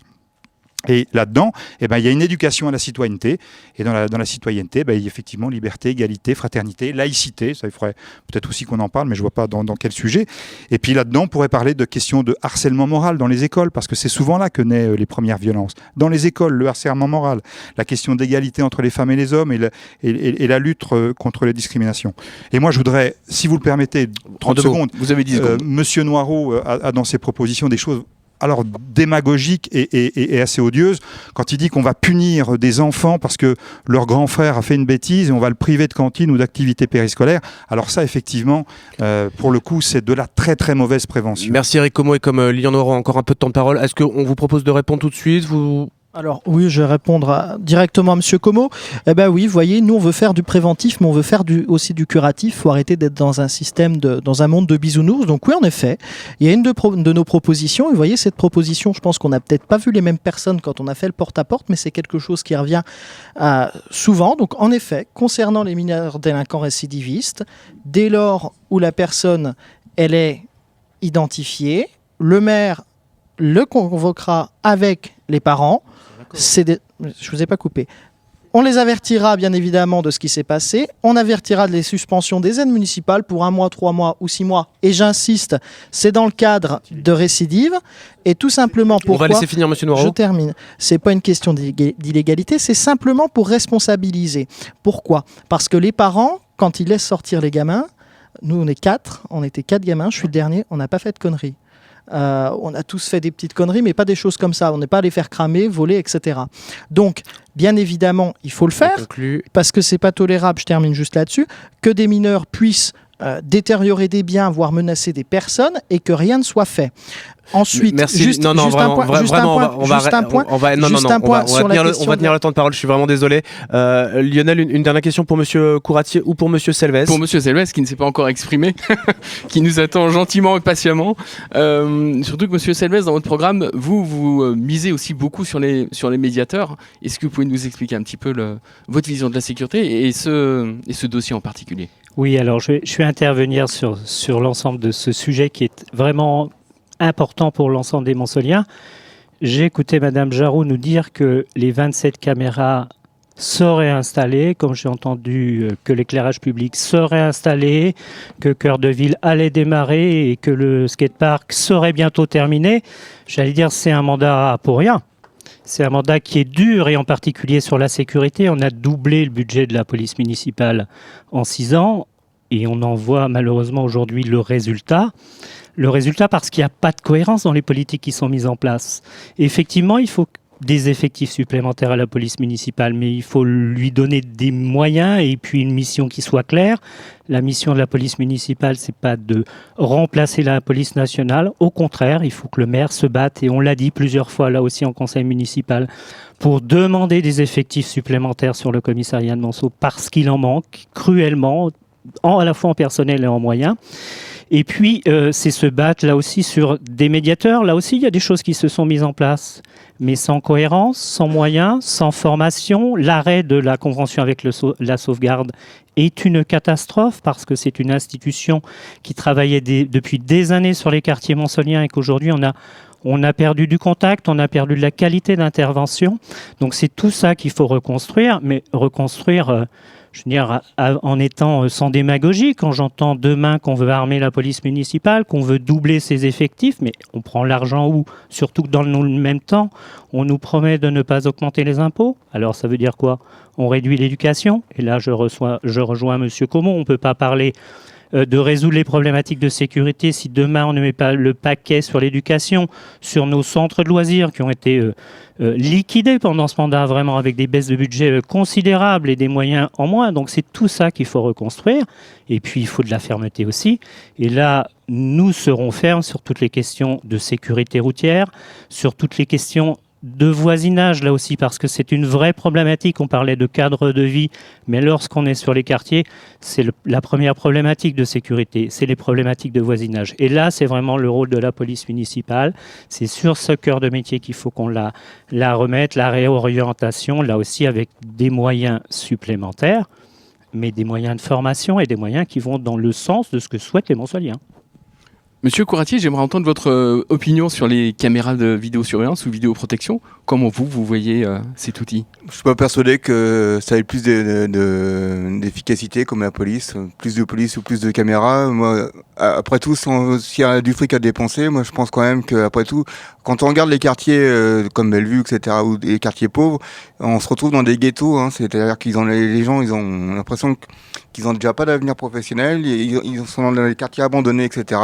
Bah moi, je peux quand même à un moment donné, peut-être qu'il faudra utiliser du fric pour donner de la vie à ces, quartiers, euh, redonner du fric aux associations, qui est un peu enfin que redonner un peu d'espoir même aux gens. Et puis moi, je, moi, j'insiste sur le fait que moi, je fais, moi, c'est mes, idées- c'est- euh, les idées communistes, les idées de solidarité entre travailleurs. Et je, moi, je suis persuadé que c'est en militant sur ce terrain-là qu'on pourra faire face à, à la démoralisation et à l'insécurité, quoi. Donc on imagine que vous, vous ne souhaitez pas les armer, les policiers municipaux? Bah non, puis euh, de façon, de toute façon, si, à rigueur, si c'était pour aider les femmes euh, qui sont battues contre les violences, mais c'est souvent pas le cas. Au contraire, on va les retrouver euh, pour faire la chasse aux sans-papiers ou pour contre les gilets jaunes, par exemple, ou dans les ma- contre les manifestants. Donc, non, c'est pas mon programme du tout, quoi. On va conclure sur ce thème. Monsieur Couratier, vous êtes bref à chaque fois. Vous, voilà, vous- on, on vous laisse tout le temps que vous voulez pour chaque partie. Si vous voulez, euh, dans la partie euh, euh, supplémentaire, euh, reprendre euh, un peu de temps, n'hésitez pas. Merci beaucoup, Lionel Janin, Journal Merci, de Saône-et-Loire. On va passer au, au quatrième thème euh, de, la, de ce débat, la culture. Et c'est avec vous, euh, Laetitia de Chambenois, d'Odile. Donc c'est un peu plus léger mais tout aussi sérieux, n'est-ce pas? Euh, moi, pour parler de culture, je voulais juste. euh, Enfin, voilà. Pour moi, ce serait. L'idéal, ce serait d'essayer de tenter euh, de définir ce qu'est l'identité culturelle de Monceau-les-Mines. Je m'explique un peu. euh, il me semble que Monceau s'est construite à la fois sur euh, une culture ouvrière, sur donc héritée de la mine, hein, ce qui a engendré une certaine forme de culture pendant très longtemps. Et puis, elle s'est aussi construite sur une diversité culturelle, à savoir un certain nombre de vagues migratoires. Aujourd'hui, la politique culturelle à Monceau-les-Mines pour une ville en reconstruction, c'est quoi du coup? Est-ce que c'est euh, principalement euh, constituer une offre de loisirs et de divertissement? Ou est-ce qu'au contraire ce serait euh, une tentative de- de- d'envisager une politique culturelle de fond de l'ordre de la médiation culturelle, de l'accompagnement pour, je sais pas, pour faire une proposition peut-être de, de participation à une cohésion sociale de la ville? Madame Jarreau, c'était vous qui deviez inaugurer cette thématique. Merci, Madame, pour cette belle question. Effectivement, la question de l'identité culturelle de la ville de Monceau est extrêmement primordiale et importante. Alors, Monceau est une ville de s'emmêler, je le dis tout le temps. Monceau est une ville nouvelle qui s'est construite autour des quartiers si importants par rapport aux personnes, aux différentes vagues migratoires, des personnes qui sont venues travailler euh, dans les mines. Et à partir de cela, l'identité culturelle s'est construite. Alors, ce que nous souhaitons faire, ce que nous avons déjà commencé et ce que nous souhaitons poursuivre, bien sûr, c'est pouvoir faire en sorte que toutes les personnes avec des, des origines différentes puissent se retrouver à la fois dans des loisirs, le rôle associatif, le rôle des associations est primordial par rapport à cela, mais puissent aussi se retrouver à travers les spectacles que nous proposons sur des lieux uniques, puisque ce que nous avons fait, et je, le dis parce que je ne voudrais pas oublier de le dire, c'est le regroupement des espaces culturels de Monceau, c'est-à-dire ici, l'embarcadère, avec les ADJ, avec le conservatoire. Et donc, nous souhaitons absolument que ces personnes qui sont euh, italiens, euh, portugais, euh, polonais, euh, principalement algériens, euh, turcs, eh bien, puissent se retrouver dans une programmation culturelle au fil des mois et au fil des années. Voilà ce que je répondrai par rapport à l'identité culturelle. Par rapport à... Du coup, ça- c'est- je, je vous coupe, je suis désolée, mais par rapport à parce que ma question était plus euh, était plus orientée. Euh, vous, vous nous expliquez donc du coup, vous parlez d'accessibilité à cette culture. Euh, pour autant, De cohérence est-ce que- de aussi, cohérence, de cohérence aussi. Euh, cette accessibilité, on l'a compris, il y a un espace qui existe. Euh, les euh, histoires.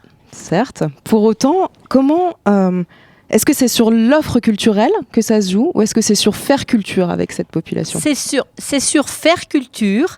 La preuve en est, c'est que nous avons, euh, pendant ce mandat, nous avons euh, euh, conclu des, des jumelages avec les pays qui sont venus, avec les différentes populations, qui sont venus s'installer pour travailler et qui ont donc euh, mis en place leur culture, qui ont donc vécu par rapport à leur culture, jumelage avec euh, les Italiens, jumelage avec euh, les Portugais, le jumelage avec les Polonais existait, il y a une très forte culture polonaise, et donc là c'est bien faire culture, faire culture dans les écoles, c'est bien faire culture au niveau associatif, c'est bien faire culture que de se rencontrer euh, dans les espaces pour, euh, pour passer du temps ensemble, comme c'était le cas la semaine dernière lorsque nous avons euh, signé la charte d'amitié avec les Portugais.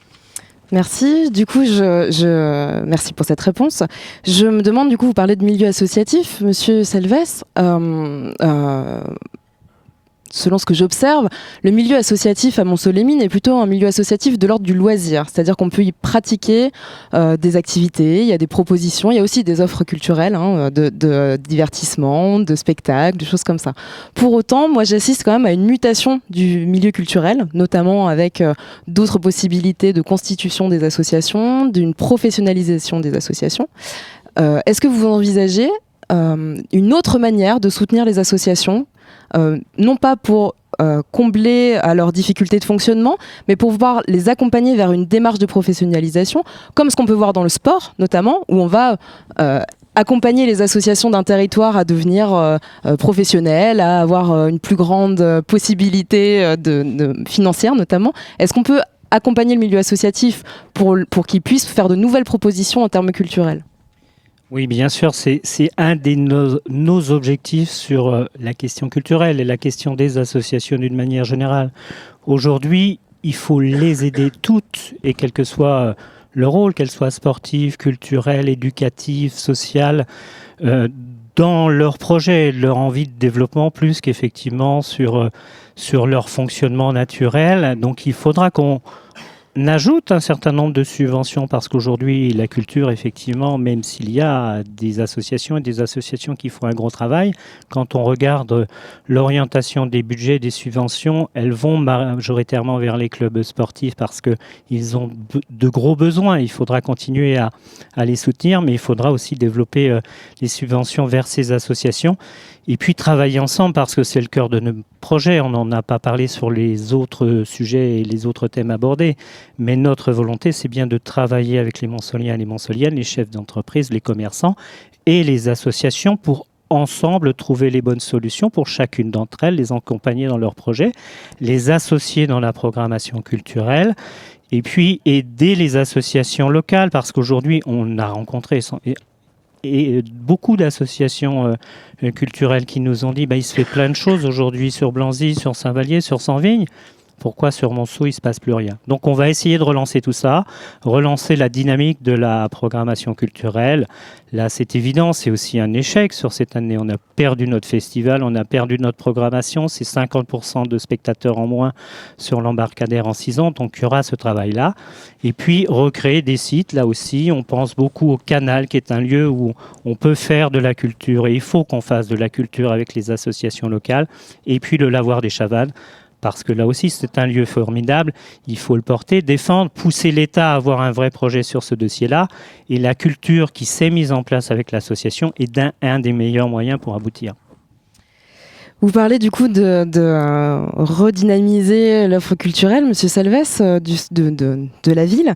Moi, j'avais une question, Monsieur Como. Euh, comment est-ce que c'est à la municipalité d'être toujours euh, à l'organisation de cette offre culturelle C'est ma question, elle est, elle est en glissement de la précédente par rapport au monde associatif, c'est-à-dire que on a bien conscience qu'une municipalité, elle doit proposer une offre culturelle, la rendre accessible et cohérente pour euh, de, de, nombreuses raisons. Pour autant, est-ce que à Monceau, il manque pas euh, des espaces un peu plus alternatif, entre deux, c'est-à-dire pas de, grosses scènes de spectacle ou juste le milieu associatif Est-ce qu'il n'y a pas d'autres possibilités d'envisager la culture que en venant de, euh, la municipalité? Si vous permettez, je vais faire un, tout petit préambule avant de répondre à votre question. Euh, Madame Jarreau parle souvent du bilan euh, de la ville qu'elle a trouvée en ruine. En matière culturelle, j'ai un bilan et, et j'en suis relativement fier parce que le festival Tango Swing et Bretelles, je suis un petit peu à l'initiative. Euh, les ateliers du jour avec la médiathèque, le conservatoire et la maison des pratiques artistiques en amateur. Projet qui n'a malheureusement pas été mené jusqu'à son euh, jusqu'au bout. Et le lavoir des Chavannes, si le lavoir des Chavannes aujourd'hui il n'est pas démoli et euh, qu'on n'a pas comblé le, port avec les, débris, c'est parce que à l'époque euh, j'étais adjoint à la culture et vice-président et qu'on s'est battu comme des chiens pour pour le faire classer à l'inventaire des monuments historiques. Donc voilà. Et, dans toute cette, dans tout ce que j'ai essayé de faire, je n'ai pas tout réussi, mais ça j'en suis plutôt assez fier. On a toujours essayer de, partir de l'identité culturelle de Montsolémine. Euh, le tango, le festival Tango Suivi en Bretelle, quand on a proposé que ça tourne autour de l'accordéon, il y a beaucoup de gens qui ont ricané. Mais pourquoi l'accordéon? Parce que l'accordéon, ça correspondait à cette culture populaire, les balles du syndicat, les balles, les balles des ouvriers. Et donc, on en a fait autre chose pour les habitants, mais aussi pour l'attractivité, euh, l'attractivité de la ville. Et ça, malheureusement, on fait tous le constat que euh, ça, n'existe plus et on, est les premiers à le regretter. Les, ateliers du jour, c'était la même chose. Ces ateliers qui avaient été des lieux de travail, il y a bien entendu les bureaux, mais il y avait aussi tous les ateliers euh, euh, industriels. On a voulu en faire un lieu culturel pour que justement la culture soit, euh, soit accessible, accessible à tout le monde. Et donc aujourd'hui, nous, notre projet, c'est bien entendu de reproposer une offre culturelle, de retravailler sur un festival, alors qui sera peut-être plus autour de l'accordéon, mais dans le même esprit, de retravailler sur une, une programmation digne de ce nom avec des professionnels qui s'occupent de ça. Mais effectivement, partir aussi des initiatives locales. Et vous dites qu'il n'y en a pas eu beaucoup. Si, il y en existe. Vous en êtes un exemple, d'IL TV. Euh, mais il y a aussi le musée des camions qui est né, euh, qui est né récemment d'une initiative privée et qui s'est, euh, qui s'est développée. Donc nous, on veut partir de ça pour non, et, euh, faire une, proposer une offre digne de ce nom, mais aussi partir des pratiques des gens à la base et de les accompagner. Et effectivement, la ville ne peut pas tout faire, mais en tout cas, les encourager, les aider et surtout Merci. faire en, en sorte que les gens soient producteurs de leur propre culture. Laetitia. Euh, Monsieur Couratier, je fais dans l'ordre comme ça, j'ai j'ai des questions. Euh, oui, vous, vous aurez encore un peu de temps pour, pour pouvoir vous répondre. Euh, vous parliez des travailleurs, le temps libre, j'imagine que c'est des choses euh, qui vous questionnent.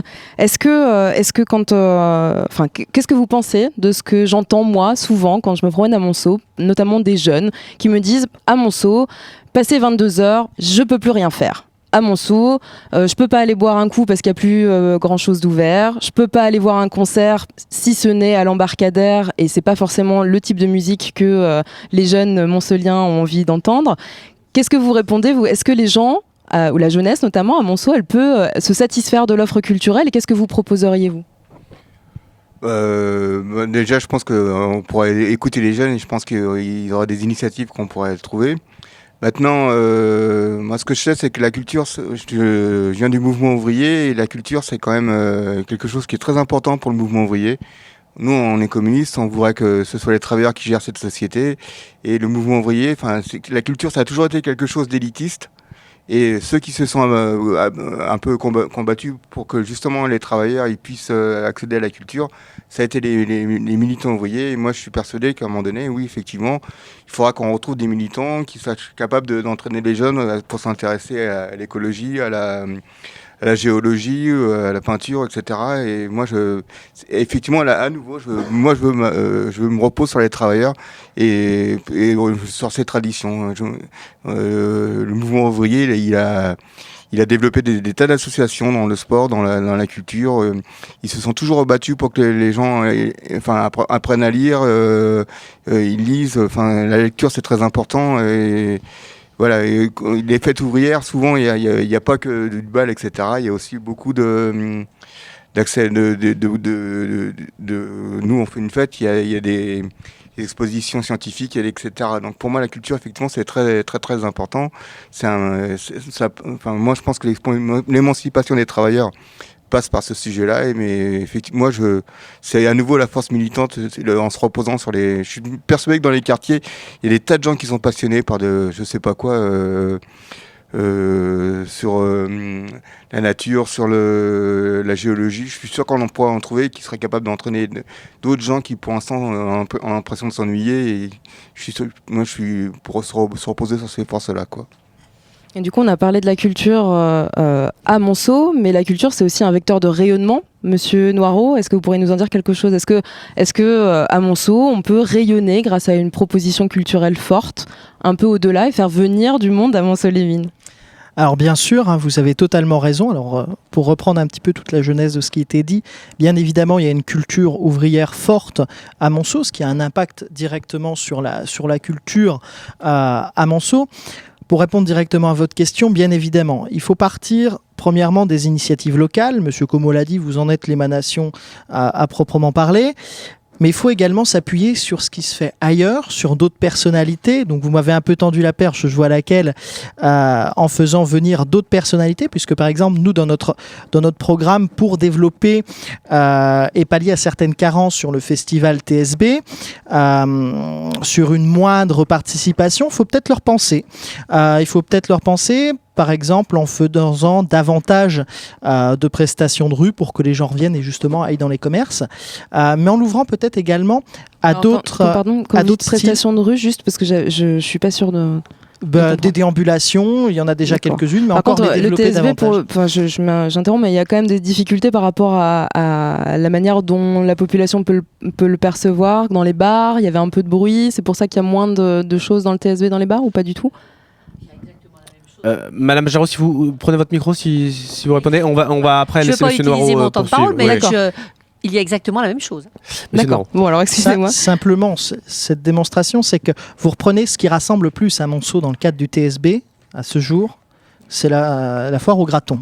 Donc c'est des choses qu'il faut développer également dans les quartiers et ça TSB peut en être un vecteur. Et justement pour repenser peut-être un peu une partie de ce TSB, ben, il faudrait peut-être l'orienter sur d'autres thématiques.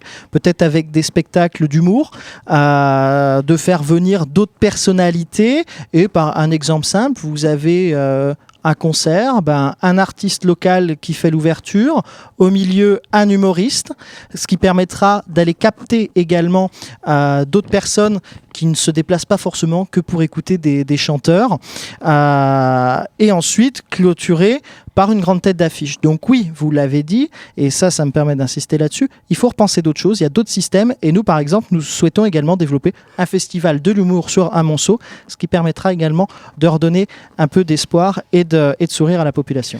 Laetitia, euh, c'est Odile le, le maître des horloges. On, on laisse un petit peu de temps à, à chacun pour répondre. Ouais, On pense. essaie d'aller jusqu'à 14, 30, 15 minutes maxi- maximum de temps de, de parole globale pour, euh, pour une nouvelle intervention. Je vous laisse euh, distribuer la parole, Laetitia. Marie-Claude, vous vouliez répondre? Oui, la, la force d'un festival, euh, c'est son fil conducteur. Et c'est la raison pour laquelle nous avons euh, accroché au festival TSB, qui est une véritable réussite dans les quartiers et qui s'essaime sur tout l'ouest de la Saône-et-Loire, le, le, fait- le concours, na- le concours international d'accordéon.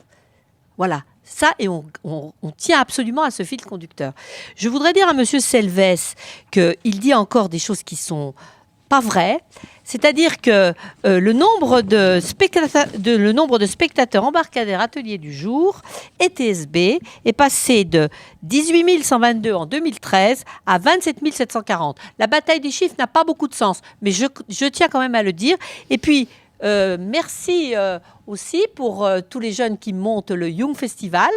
Il y a quand même un Young Festival qui fonctionne très bien. On peut on peut mieux faire, mais ça a, ça a bien démarré. Et puis on enfin, va être obligé de couper, les par contre. spectacles pour enfants qui maintenant sont très prisés par la population à chaque vacances scolaires. Merci Marie-Claude Jarre. Donc on tient à, à 15 Je- minutes de temps global pour cette Ouais, partie. hein. et juste pour répondre, moi, moi aussi, parce que je réponds du coup, mais la, la- la question n'était pas celle du- de- du- d'un manque de propositions à destination de la jeunesse, mais plus de, du désœuvrement d'une partie de la jeunesse, parce que le Youth Festival, c'est une fois par an, c'est pas toute l'année.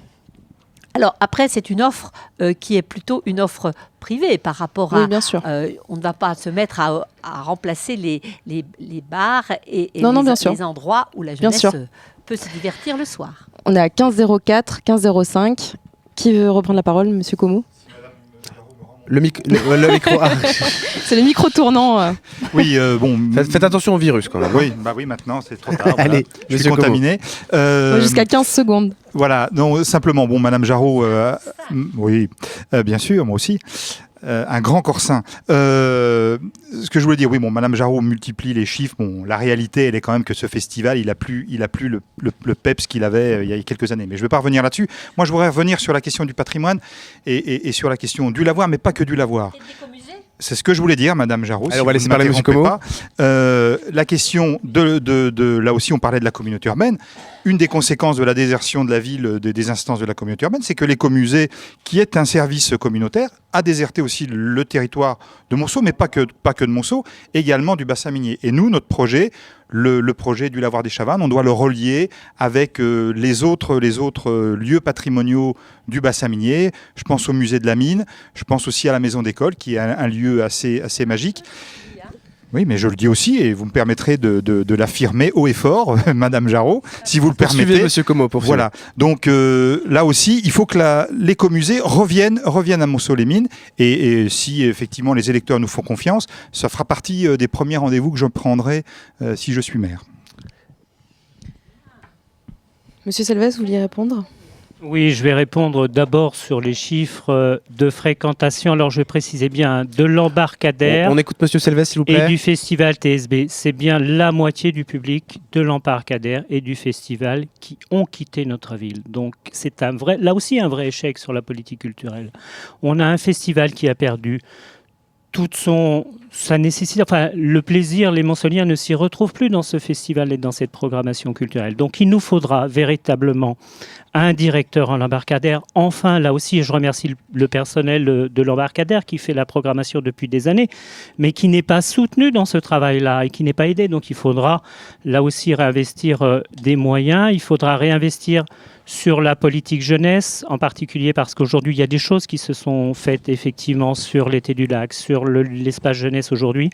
Mais les jeunes 16, de 16-22 ans, et vous avez raison aujourd'hui, ils ont l'impression que rien n'est fait pour eux pour cette ville. Donc nous mettrons en place une vraie politique jeunesse pour les 16-22 ans, pour les associer à la définition euh, de la politique culturelle euh, de la ville, pour euh, les associer avec l'aide du conseil municipal jeune à l'ensemble des projets de la ville et leur permettre euh, de développer ce qu'ils ont envie. Ce qu'ils nous demandent, c'est des lieux pour pouvoir se rencontrer effectivement le soir, pour pouvoir faire de la musique, pour pouvoir euh, se retrouver en dehors que, de, que leur voiture. Parce qu'aujourd'hui, quand on est sur Monceau le soir euh, comme moi, ben, c'est quand même triste de voir les jeunes dans leur voiture pour se retrouver. Donc il faut vraiment qu'on ait une politique, une politique culturelle, mais une politique d'ensemble pour cette jeunesse.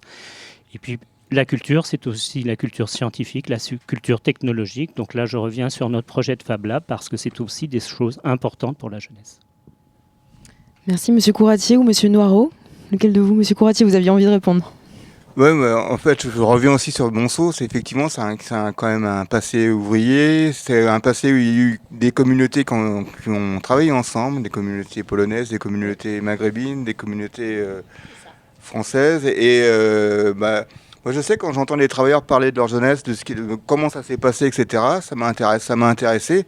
Et moi, je suis même persuadé que les jeunes, on, euh, pourrait les, les intéresser sur ces idées, de, sur cette, sur cette période-là. Comment les gens, ils arrivaient à travailler ensemble, se, trouver des idées de solidarité, etc. C'est un passé culturel qui, qui, pour moi est très important. Et effectivement, euh, a, voilà une piste aussi qu'on pourrait utiliser pour la culture, quoi. On va laisser euh, Monsieur Noireau euh, prendre la parole sur euh, ce sujet, à moins que Monsieur Couratier. Non, c'est bon?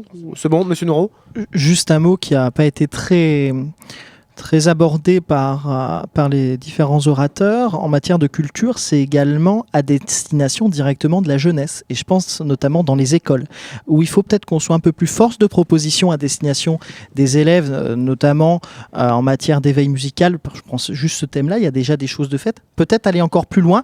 Et quand même faire savoir à la population d'ordre général à Monceau et sur tout le territoire qu'on a quand même la chance d'avoir à Monceau un conservatoire rayonnement communal qui est reconnu dans le métier. Et justement en, incitant nos jeunes à découvrir, je prends la question de la musique, euh, tout ce que tous les talents dont, nous regorgeons au niveau de la ville, ce sera peut-être un moyen aussi justement de développer cette culture et montrer qu'à Monceau, euh, on ne fait pas que, comme vous dites, qu'il se passe rien le soir, mais justement que cette jeunesse, dès le plus jeune âge, euh, travaillant sur ces questions-là, puisse elle-même innover par la suite, parce qu'il faut également développer euh, cet esprit critique et de création pour nos jeunes. Merci à tous, merci euh, Laetitia pour cette partie euh, culture. J'en profite pour euh, remercier toutes les équipes d'Odile parce que le débat est un peu plus long que prévu et ça vous permet tous de développer. C'est grâce aux équipes d'Odile qu'on peut proposer cette, ce débat. Cinquième thème, la santé avec Jean Bernard de l'informateur de Bourgogne. Je vous laisse interroger nos têtes de liste. Merci. Bah, écoutez, je vous trouve quand même bien sage. Non? Vous n'êtes pas atteint de coronavirus, non? Bon. Donc moi je vais vous poser deux questions. La première, toute simple. Euh, donc elle s'adresse à C'est M. Como qui doit commencer. Hein. C'est M. Como, d'accord. Donc pensez-vous que l'offre de soins est suffisante sur Mont-Solémine si je vous disais oui, je passerais pour, euh, pour un grand naïf. Non, bien entendu, elle n'est pas satisfaisante. Euh, et ça, on l'entend dans toutes nos réunions publiques, dans, dans, les contacts qu'on a eus euh, avec les uns et les autres. la situation, elle, est préoccupante. Il y a la situation de l'hôpital Jean Bouvry, bien entendu, mais aussi l'offre, de soins de médecine de ville. Aujourd'hui, heureusement, grâce à, à, un certain nombre d'initiatives, ça va un petit peu mieux pour les généralistes et c'est toujours très très fragile. Pour les spécialistes, c'est très très très compliqué.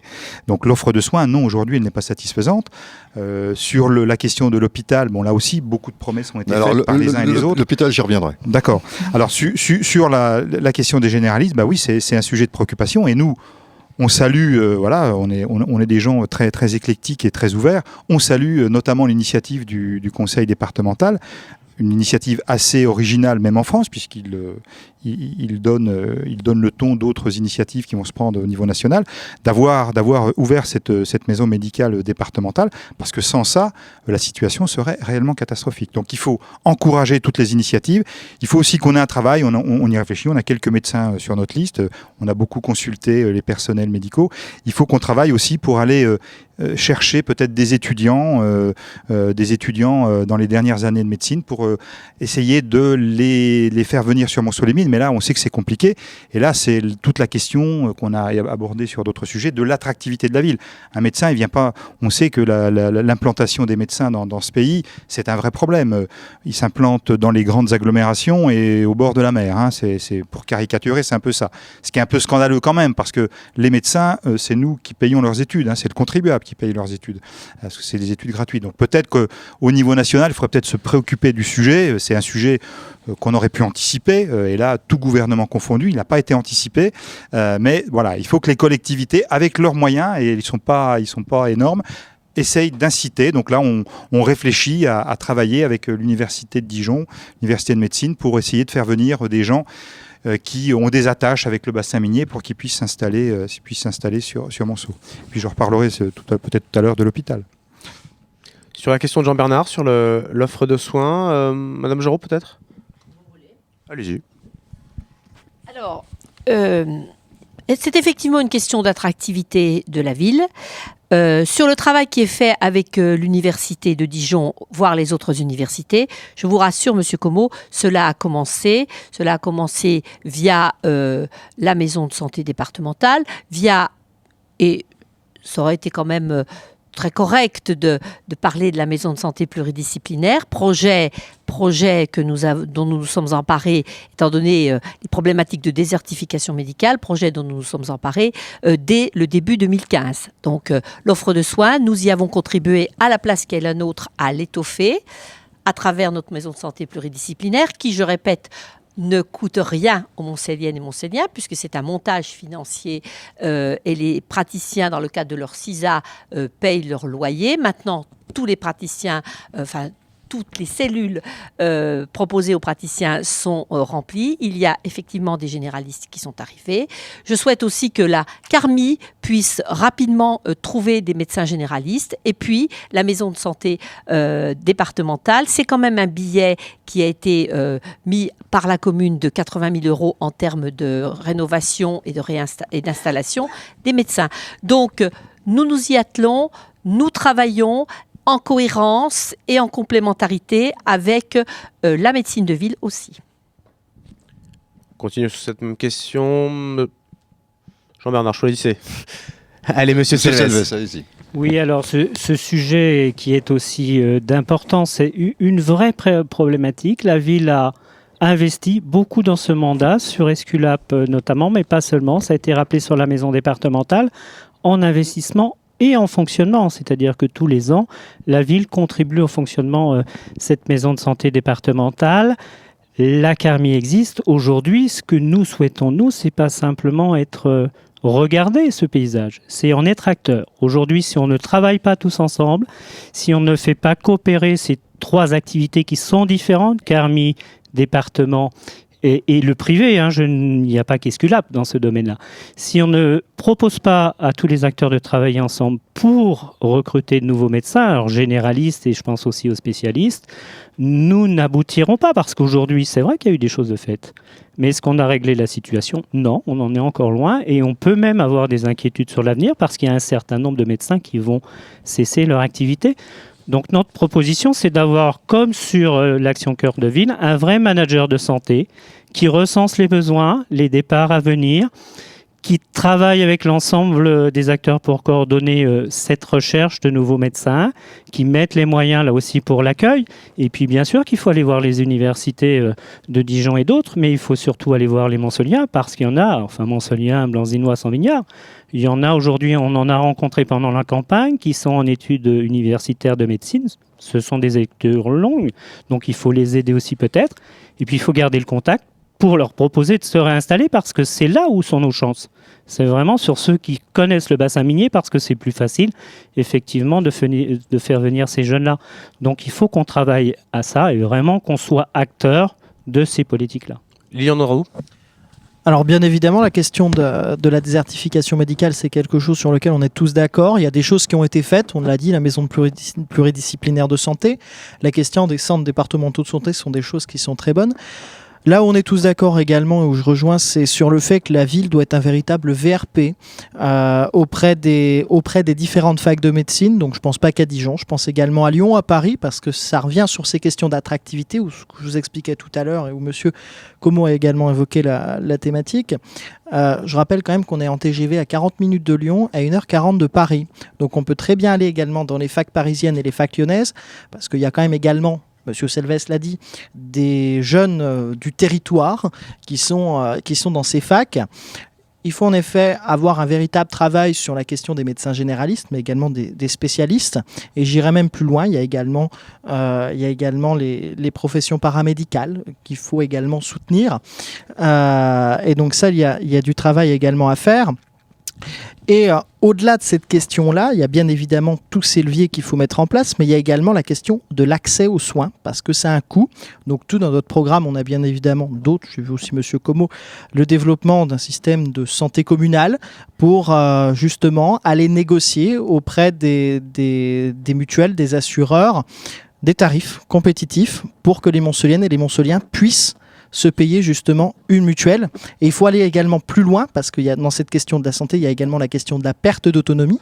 Et nous, justement, dans notre programme, on veut également copier ce que l'on va faire en matière de santé, le faire sur le cinquième risque au niveau de, la sécurité sociale, qui est la question de la dépendance, de la perte d'autonomie, et où on, veut justement mettre le même système, où on va aller négocier auprès des mêmes entités euh, des contrats pour, pour la ville, donc pour les habitants de la ville. Donc j'insiste, la ville n'aura aucune finance d'engager et rien de manière contractuelle, hormis simplement être facilitateur et permettre aux habitants d'avoir accès également à leur protection au-delà de l'offre euh, en matière de, de professionnels de santé. Monsieur Couratier, pour euh, terminer avec la première question de Jean-Bernard, euh, l'offre de soins, votre, votre position sur la situation à Monceau? Enfin, à Monceau ou ailleurs, moi je trouve ça déjà un peu fou quand même qu'il n'y ait pas suffisamment de médecins. Euh, moi je trouve qu'il y a quand même une faille dans le système, c'est parce que je, je- je suis quand même persuadé qu'il y a des...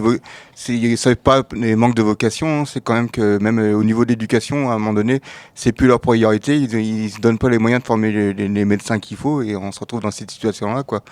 Maintenant, euh, effectivement, si on veut vraiment... euh, Enfin, ce que je fais remarquer, c'est que souvent les profs, les, les postiers, etc., quand ils sont obligés de commencer leur carrière, on leur demande de commencer par Paris. Bah, peut-être que pour les médecins, euh, à un moment donné, quand ils ont fini leur carrière, quand ils commencent leur carrière, il faudra peut-être leur dire, bah, commencez par la province et, et les, les- voilà. Donc faudrait toucher à la liberté d'installation des, des généralistes notamment? En tout cas, euh, pour l'instant, c'est un problème crucial qui se pose à la, population. Bah, effectivement, à un moment donné, euh, oui, il faudra les inciter, quoi. Hmm. Euh, la question de toutes les choses qui sont, qui sont faites pour essayer de les faire venir, de les attirer, tout ce que vous avez entendu ça là, sont des, sont des propositions qui, qui peuvent vous intéresser ou pour vous, il faut vraiment dire, bah, écoutez, début de carrière, bah, vous venez par exemple à Monceau, à Nevers, je sais pas, c'est comme ça qu'il faut, qu'il faut voir les choses? Euh, non, euh, ils sont quand même. Non, je suis pas pour les. Enfin, maintenant, euh, à un moment donné, euh, effectivement, on peut trouver des. euh, à un moment donné, il faut quand même les inciter pour venir en province. Et, et, et- et maintenant, après, euh, être à leur écoute pour voir s'ils ont aussi des conditions imposées, quoi. Mais, pourquoi, après tout, les profs ou les ou les postiers, quand ils commencent, on leur donne, on leur laisse pas le choix. Donc, après tout, pourquoi pas pour les médecins quand même? Jean-Bernard, vous avez une seconde question. Euh, moi, je vais être le méchant et je vais dire, allez, jusqu'à 18 minutes 30 de temps de parole euh, chacun pour, euh, pour conclure sur, sur cette partie. Euh, je vous laisse poser votre, votre seconde question. Alors pour vous, un hôpital sans chirurgie est-il encore un hôpital qui répond aux besoins des habitants? Monsieur Selves, par exemple? Bah, clairement, non. On l'a dit il y a quelques mois en arrière, quand on s'est battu justement pour, euh, pour essayer de sauver cette chirurgie, et nous n'étions finalement pas si nombreux que ça à le faire. Donc on s'est battu. Aujourd'hui, euh, l'État a pris sa décision. Il faudra euh, malgré tout rester vigilant parce que rien n'est solutionné pour notre hôpital. Le déficit est toujours aussi important et même plus important qu'auparavant.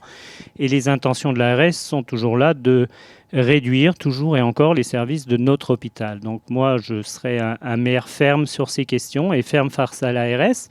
J'entends aujourd'hui qu'on nous propose euh, d'accepter le label hôpital de proximité. Alors le label est joli, il fait beau, c'est bien sur une carte, mais derrière ce label, il faut se méfier comme euh, il fallait se méfier auparavant des propositions faites par l'État. Aujourd'hui, la volonté euh, du directeur de l'ARS n'a pas changé.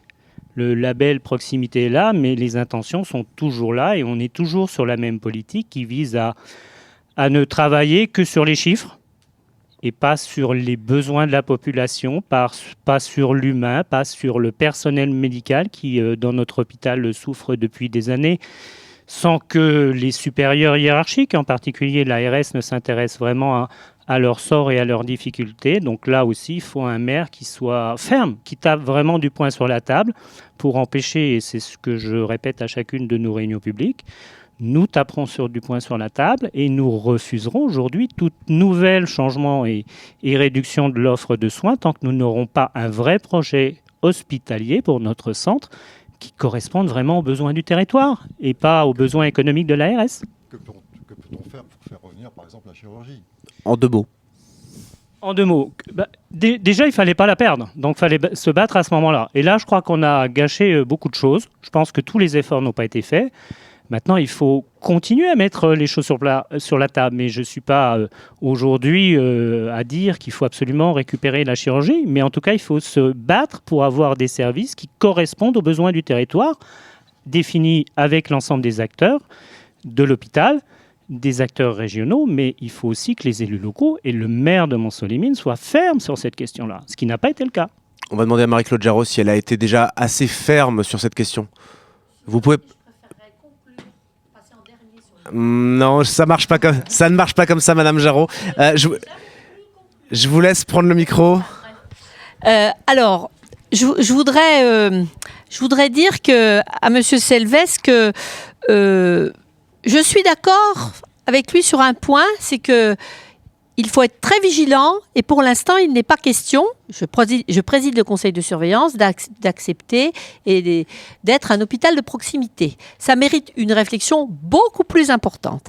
Alors revenons quelques minutes. Qui a sabordé Qui a sabordé l'hôpital de Monceau? Qui est le, grand responsable de tout? Eh bien, une seule personne. Une seule personne. Et je pense que mon prédécesseur serait d'accord avec moi. C'est André Billardon qui n'a jamais voulu sur ce territoire, jamais voulu sur ce territoire, qu'il y ait un hôpital communautaire. Voilà. Alors, à partir de là, tout est parti en cacahuète. La suppression de la maternité, la disparition de la maternité en 2009, et puis la mise en scène en 2010 sur euh, l'hôpital communautaire. Tout ça, c'était, ça a été prendre les habitants du bassin minier pour, euh, pour des gens, euh, pour euh, des, gens, des idiots peut-être, des idiots. Voilà, voilà ce qui s'est passé. Alors maintenant, maintenant la situation, elle est la suivante. Il faut que dans le cadre de la loi santé 2022, je ne veux pas refaire l'histoire parce que j'ai pas de, de temps, il faut que dans le cadre de la loi Ma Santé 2022, on retrouve dans un cadre dérogatoire, et nous l'avons évoqué avec les représentants euh, des euh, salariés, nous l'avons évoqué aussi avec les, dans le cadre de la CME, nous l'avons aussi évoqué avec euh, le CODEF, il faut que l'on retrouve des dérogations pour pouvoir réimplanter ce que l'on appelle, nous, la chirurgie de premier recours. C'est-à-dire, et nous l'avons encore, et nous l'avons encore, mais on pourra, dans le cadre des dérogations, faire revenir, par exemple, la cataracte, la chirurgie de la cataracte. C'est très important. Et puis ensuite, ensuite, l'autre point de vigilance, c'est sur les lits de pneumo, c'est sur les lits de cardio qui doivent être identifiés pour que le patient puisse avoir un parcours patient identifié et apaisé. Merci Madame Jarreau. Monsieur Como, euh, sur la, la question de l'hôpital et notamment de la chirurgie. Alors bien entendu, on, regrette tous et, euh, on déplore le, départ de la, de la chirurgie. Un petit rappel, moi j'ai relu le- les programmes des candidats en 2014. hein. Madame Jarreau se, faisait fort de renouer des relations euh, avec, le Creusot. Bon, ça n'a pas marché. Euh, et puis, mê- même, avec, ses propres amis, notamment le, maire de Chalon, dans le cadre du, du GHT, du, du groupement hospitalier de territoire, ça n'a pas marché non plus. Parce que, euh, effectivement, moi je rejoins, je rejoins l'analyse de, de, de Laurent Selves, euh, Monceau n'a pas suffisamment pesé, pesé dans la décision. Alors aujourd'hui, nous on prend nos responsabilités. On va pas refaire des promesses en disant vous allez voir la chirurgie, si demain vous votez, euh, vous votez énergie citoyenne, la chirurgie va revenir immédiatement à Monceau-les-Mines. Nous on dit, parce que là, et là je suis en désaccord avec Laurent, la, la labellisation hôpital de proximité, elle n'est pas acquise il est annoncé, et moi je ne fais pas une confiance euh, absolue non plus dans le gouvernement, pas plus que dans les précédents euh, en la matière, euh, la labellisation elle n'est pas acquise. Il y a 400 à 500 hôpitaux en France qui l'auront. Il y en a quelques-uns qui l'ont. Jusqu'en 2022, certains seront labellisés. Pourquoi nous, on, on- on s'est prononcé en disant on va se battre sur cette labellisation parce que ça nous permet une chose très importante, c'est de sortir au moins partiellement de la tarification à l'acte. Alors ça peut paraître très euh, techno tout ça, mais la tarification à l'acte, c'est ce qui a plombé, c'est ce qui a, c'est ce qui a euh, rendu euh, le, le- le- le- fonctionnement de cet hôpital compliqué, c'est-à-dire qu'on a perdu beaucoup de, de recettes. Donc l'hôpital de proximité permet de sortir de manière dérogatoire de la tarification à l'acte et devrait nous permettre, et là il va falloir se battre, c'est pas acquis aujourd'hui, hein, se battre pour conserver les spécialités que nous avons aujourd'hui. Bien entendu les urgences, bien entendu la pneumologie, bien entendu la cardiologie, bien entendu tout un autre de spécialités. Et dans un second temps, quand on aura travaillé avec les spécialistes de Chalon pour qu'il y ait des consultations avancées euh, à Montsolémine, dans un second temps, on pourra plaider de manière beaucoup plus certaine et assurée pour le retour de la chirurgie. Mais ce label, c'est une façon de peser euh, sur le destin de notre hôpital. Madame Jaron, on va donner la, la parole à, à Monsieur Couratier sur la même thématique, euh, la question de Jean-Bernard, euh, chirurgie, euh, hôpital, hôpital sans, chi- sans Alors, chirurgie. moi, j'aimerais dénoncer une politique qui a été menée, qui a été mise en place il y a, il y a quelques décennies. En fait, on a incité les hôpitaux à, chaque- à- donc, à créer des grands hôpitaux euh, à Dijon ou à, ou à Chalon ou enfin. Dijon, Besançon, etc. C'était euh, en fait euh, déjà les premiers qui, ont- en bénéficié, c'est les grandes entreprises du BTP, c'est euh, c'est euh, les, les entreprises de matériel euh, médicaux comme General Electric. Et au bout du compte, maintenant, les hôpitaux, ils, ils ont, ils sont gérés par les banques. La, la seule préoccupation, c'est euh, rembourser la dette, quoi. Et c'est ce qui se passe maintenant dans, les- dans tous les hôpitaux. On a, on a des, des hôpitaux hyper équipés pour, pour, à certains endroits, mais pas avec le personnel euh, su- suffisant parce qu'il faut, il faut euh, payer la dette, il faut faire des économies. Et c'est toujours ces politiques d'économie qui font aussi que euh, dans les petites villes, on, oblige les, hôpitaux à fermer leur maternité, à fermer la chirurgie, parce que le, plus important, c'est de payer la dette. Quoi. Et effectivement, moi, on sera la municipalité, on, on soutiendrait en ce moment, il y a les travailleurs de tous les hôpitaux en France qui sont en lutte, on mettrait nos moyens pour les aider. Mais moi, je, je voudrais quand même sou- souligner que pour moi, euh, c'est pas qu'une question d'hôpital local, quoi. Parce que euh, effectivement, c'est un problème qui, qui dépasse la, la municipalité. C'est pas en se battant pour un hôpital, c'est c'est en se battant contre, contre ce système qui est, qui est quand même aberrant. C'est quand même les premiers qui en payent, c'est les malades, c'est les, le personnel. Et moi, je pense que c'est à un moment donné, il faudra que ce soit l'ensemble des travailleurs du monde hospitalier, d'ailleurs, qui, se, qui combattent ce système. Qui est, enfin, Mais quand vous dites il faut pas se battre pour un que pour un hôpital, mais contre un système euh, global, est-ce qu'il faut malgré tout que le futur maire de Monceau se batte pour que euh, l'hôpital de Monceau-les-Mines garde certaines spécialités, certains services, ou est-ce que vous, vous voyez vraiment ça de manière très très globale?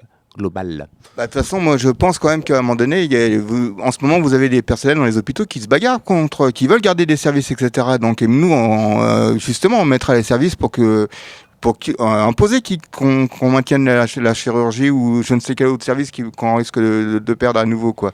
Mais euh, non effectivement pour moi c'est à un moment donné il faudra aussi quand même que bah, euh, tous les, enfin, les, euh, les travailleurs ils, ils se réunissent, ils, ré- ils se réunissent ensemble et qu'on crée un vrai rapport, un vrai rapport de force pour dire bah, vous choisissez où, où vous payez la dette ou vous, soignez les gens quoi. Mais ça, ça ça vient vraiment par une mobilisation des travailleurs et pas uniquement euh, au ni- au niveau local quoi.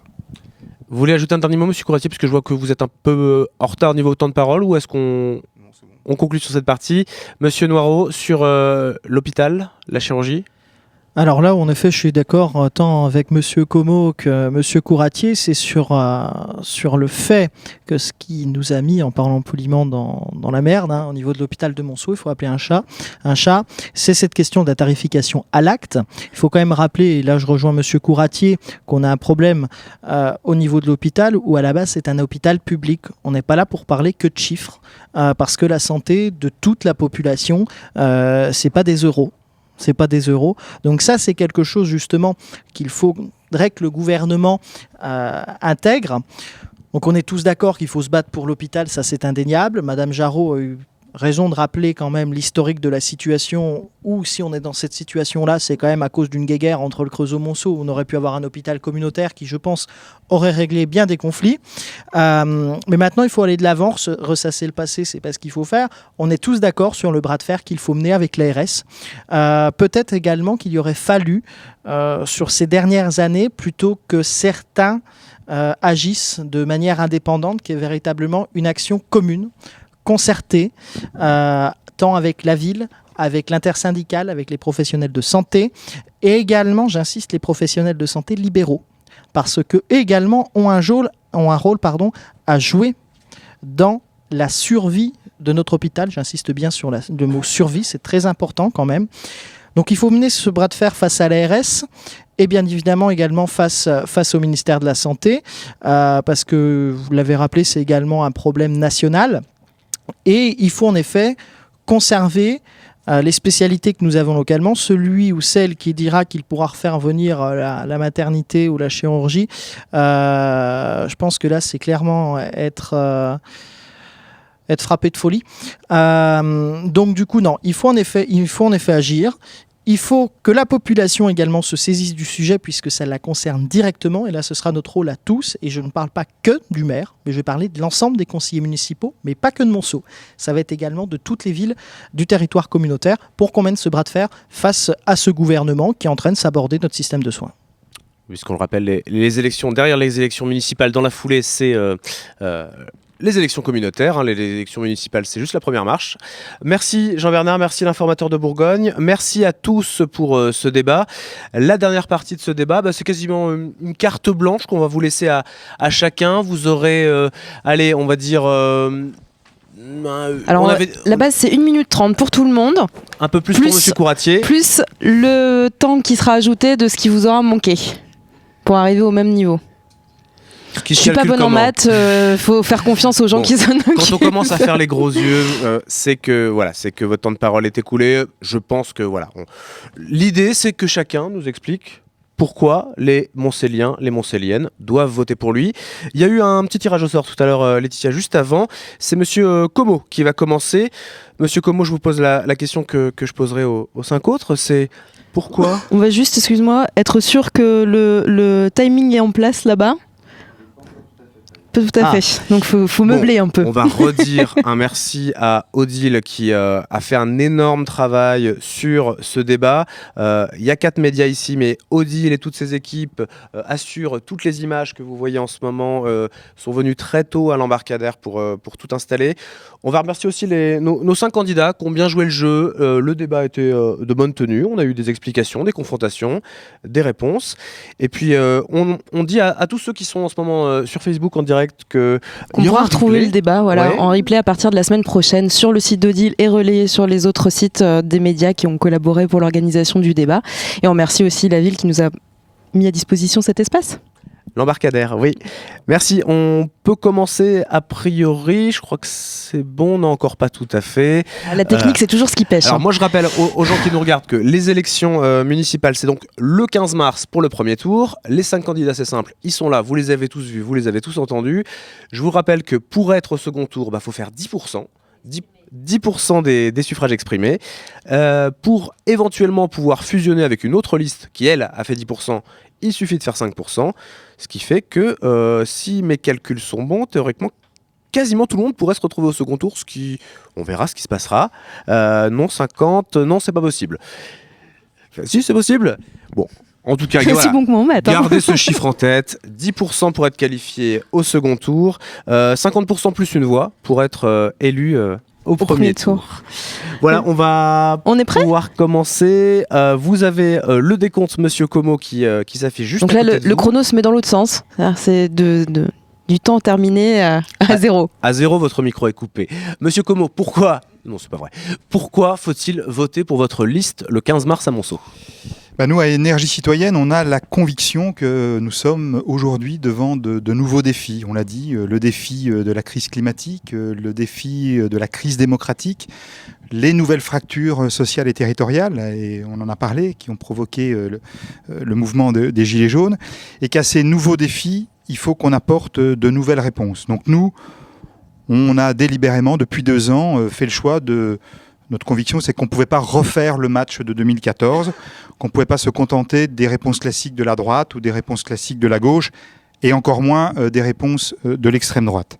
Donc nous, euh, à Énergie Citoyenne, on, on a fait un certain nombre de propositions, et quand on parle par exemple de participation des habitants, on y croit vraiment, et on sait comment faire, parce que on, a, on est quelques-uns à avoir eu des expériences professionnelles dans d'autres collectivités pour mettre ça en place. Quand on parle des circuits courts, on y croit et on sait comment faire parce qu'il y a des gens qui sont spécialistes de ça.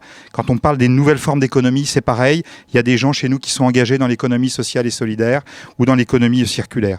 Donc nous, nos propositions, ça va au-delà du slogan. On aime tous Montsolémine et on a tous envie du meilleur pour Montsolémine. Mais comme disait le poète, euh, il n'y a pas d'amour, il n'y a que des preuves d'amour. Et donc nous, on fait des propositions ambitieuses, mais réalistes, notamment d'un point de vue, euh, d'un point de vue financier.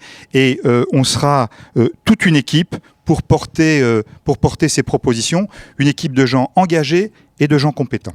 Merci, bravo, 1 minute 30.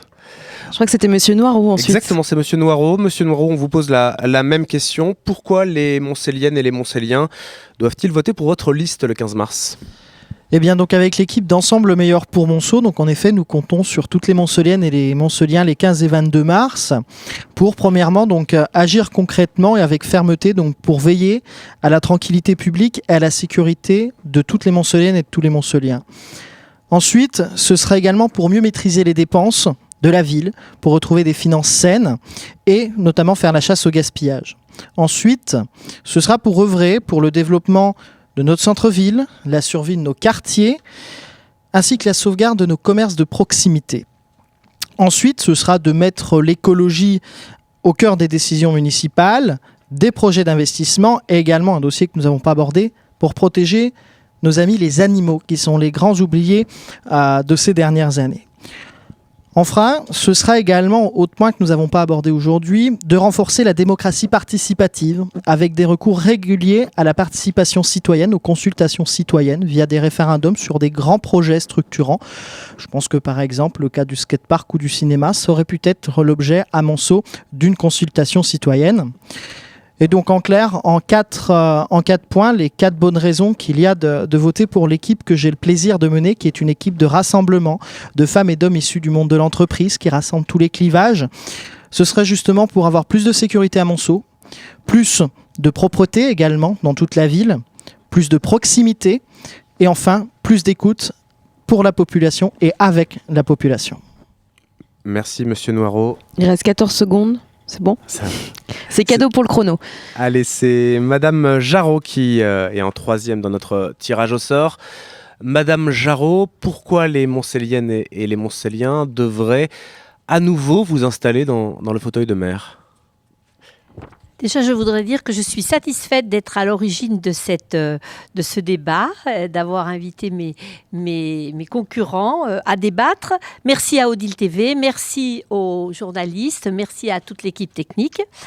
Alors, j'ai l'honneur de, de conduire une liste de personnes compétentes. Chaque colissier de ma liste, Aimé Monceau, est riche de son expérience et de sa compétence. Nos grands enjeux pour le prochain mandat seront les suivants. Continuer à rénover nos écoles avec le projet phare du Bois du Verne, installer l'éclairage public, cela a commencé bien sûr, mettre en place un système de vidéosurveillance globale, ça aussi ça a commencé, salle en gros, le complexe sportif structurant de notre territoire, là, les études sont faites et ça va commencer. L'intensification de l'été du lac, terminer les installations pour les, pour les appartements privés au peuplier, poursuivre à la place qui est la nôtre en matière de santé, je l'ai dit, avec ce système dérogatoire sur la loi santé 2022. C'est la maison des associations. C'est le cinéma, enfin, qui verra le jour en 2021. C'est Monceau-Ville Sportif qui candidate pour être euh, euh, centre, de préparation au JO. J'ai sans doute oublié des choses, mais elles sont dans la brochure que chaque colistier et chaque colistière a apporté aux Montcéliennes et Montcéliens. Aimer Monceau, ce n'est pas par hasard si notre liste s'appelle ainsi. C'est aussi se faire confiance. C'est surtout aussi dire la vérité. Et à la veille de la journée des droits de la femme et de l'inauguration de l'allée Simone Veil. Je citerai Simone Veil pour terminer. En deux mots. Les jeunes générations nous surprennent parfois en ce qu'elles diffèrent de nous, mais cette jeunesse est courageuse, capable d'enthousiasme et de sacrifice comme les autres. Sachons lui faire confiance pour conserver à la vie sa valeur surprenante. Merci Madame Merci. Madame. On, on donnera ce temps de parole à, à Simone Veil. Euh, Pardon. M- Monsieur Selvez, euh, même question. Pourquoi voter pour votre liste le 15 mars prochain? Alors, j'ai commencé, j'ai commencé, j'ai commencé, avez-vous dit, Madame Jarot Vous avez effectivement beaucoup commencé, mais vous avez peu terminé pendant ce mandat. Et je crois que les Montceliens et les Montceliennes l'ont bien compris. Aujourd'hui, euh, beaucoup de choses sont en échec sur notre ville et il faut vraiment d'urgence euh, relancer une autre euh, dynamique et c'est bien ce que nous souhaitons proposer aux Montceliens et aux Montceliennes. Ça fait maintenant trois ans avec un petit groupe en, en septembre 2017 qu'on a commencé à réfléchir à ces élections municipales, qu'on a avec les Montceliens, les Montceliennes euh, créé, partagé, travaillé pour un projet et pour une équipe qui aujourd'hui euh, est avec moi. Donc on souhaite euh, bien sûr, on a besoin de vous aujourd'hui le, le 15 mars et le 22 mars pour continuer ce travail. Je suis euh, Montcelien maintenant depuis 50 ans. Je vis dans cette ville au quotidien. J'y suis revenu après mes études par, par amour. Et moi, je peux dire que j'aime cette ville parce que j'y vis, j'y réside, j'y fais mes courses. Et c'est quand même euh, là aussi quelque chose d'important. Je crois qu'aux aux yeux des Montceliens, c'est avec eux que je veux continuer, travailler parce qu'on a beaucoup de choses à faire. On l'a vu pendant cette campagne, on l'a- vu, entendu dans nos réunions publiques. Il y a énormément de choses à faire et les Montceliens ont énormément de projets pour leur ville. Et le maire que je veux être, avec eux, avec les conseils d'habitants, avec euh, la démocratie participative, c'est de leur permettre de travailler avec nous pour faire avancer notre ville. Elle en a bien besoin. Merci Laurent Selves. C'est le temps excédent que vous avez donné à Madame Jarot, c'est ça? À Simone Veil. Simone Veil. Euh, le dernier, le dernier à, pouvoir prendre la parole, c'est Monsieur Couratier. Vous avez largement le temps. Vous pouvez euh, prendre ces 4 minutes, prendre moins. C'est vous qui décidez. Et la question que je vous pose, c'est pourquoi voter, euh, pourquoi les Montcéliens et les Montcéliennes devraient voter pour votre liste le 15 mars? Donc moi je suis communiste, je suis révolté par cette société capitaliste. On arrive quand même au XXIe siècle avec des moyens et des connaissances qui sont énormes. Et pourtant notre sort c'est quand même d'accepter la précarité, les bas salaires, le chômage. On nous explique en ce moment même que la, la retraite, euh, il faut, faire aussi des sacrifices, etc. Et euh, donc euh, moi ça me révolte qu'au XXIe siècle on en soit encore là. Et euh, ce que je constate en ce moment, c'est qu'il y, a- quand même un vent de, contestation. Il y a eu les gilets jaunes. Il y a quand même, euh, en ce moment, il y a eu les, mouvements sur les retraites. Euh, à Monceau, il y a eu quand même euh, euh, une forte mobilisation. Et euh, moi, c'est véritablement sur ce, terrain-là que je veux militer et mes, ça reste mes convictions. Quoi. Et euh, donc, euh, nous, on, veut affirmer que justement ce sont, que ce sont nous les travailleurs qui faisons tout tourner dans cette société. hein. C'est nous qui construisons les, maisons, les- les voitures. C'est nous qui hum, soignons les gens, etc. Et cette force, il faut qu'on l'utilise justement pour, euh, pour contester ce, pou- ce pouvoir de cette bourgeoisie qui nous mène cette guerre et qui... Enfin, et, donc, euh, moi, je pense que c'est collectivement qu'il faudra s'en sortir. Et c'est pour ça aussi donc qu'on se- qu'on s'adresse à Monceau, qui est euh, une ville qui, partout comme ailleurs, les travailleurs, ils ont affaire à la guerre que leur mène la bourgeoisie. et donc voilà. Et donc à Monceau, dans, dans ce cadre-là, on a quand même réussi à constituer une liste avec que pas de politiciens ni de notables. On a constitué une liste avec euh, que des travailleurs, des, des travailleurs en activité, en retraite ou, ou au chômage. Euh, des, ce sont des maçons, des, des ouvriers, des, des femmes de ménage, des auxiliaires de vie, des, infographistes, euh, enfin, donc des gens qui vivent uni- uniquement de leur force de travail, qui n'exploitent euh, qui n'exploitent personne. Quoi. Ce sont des gens qui sont en fait aussi, aussi- on a réussi à constituer la liste avec des gens issus des quartiers populaires. On les a trouvés au Bois du Verne, à Bellevue, à, hum, à la Sablière, au Plessis. Et donc ça, on en est très fiers aussi, quoi. Et euh, euh, en soi, c'est même un programme. C'est faire entendre le camp des travailleurs, quoi. Nous, notre programme, c'est justement, c'est de, de, de pouvoir euh, faire une municipa- municipalité de combat qui permettrait aux travailleurs de, de s'organiser dans leur lutte contre leur, patron ou pour la fermeture d'une école ou, d'un hôpital, quoi.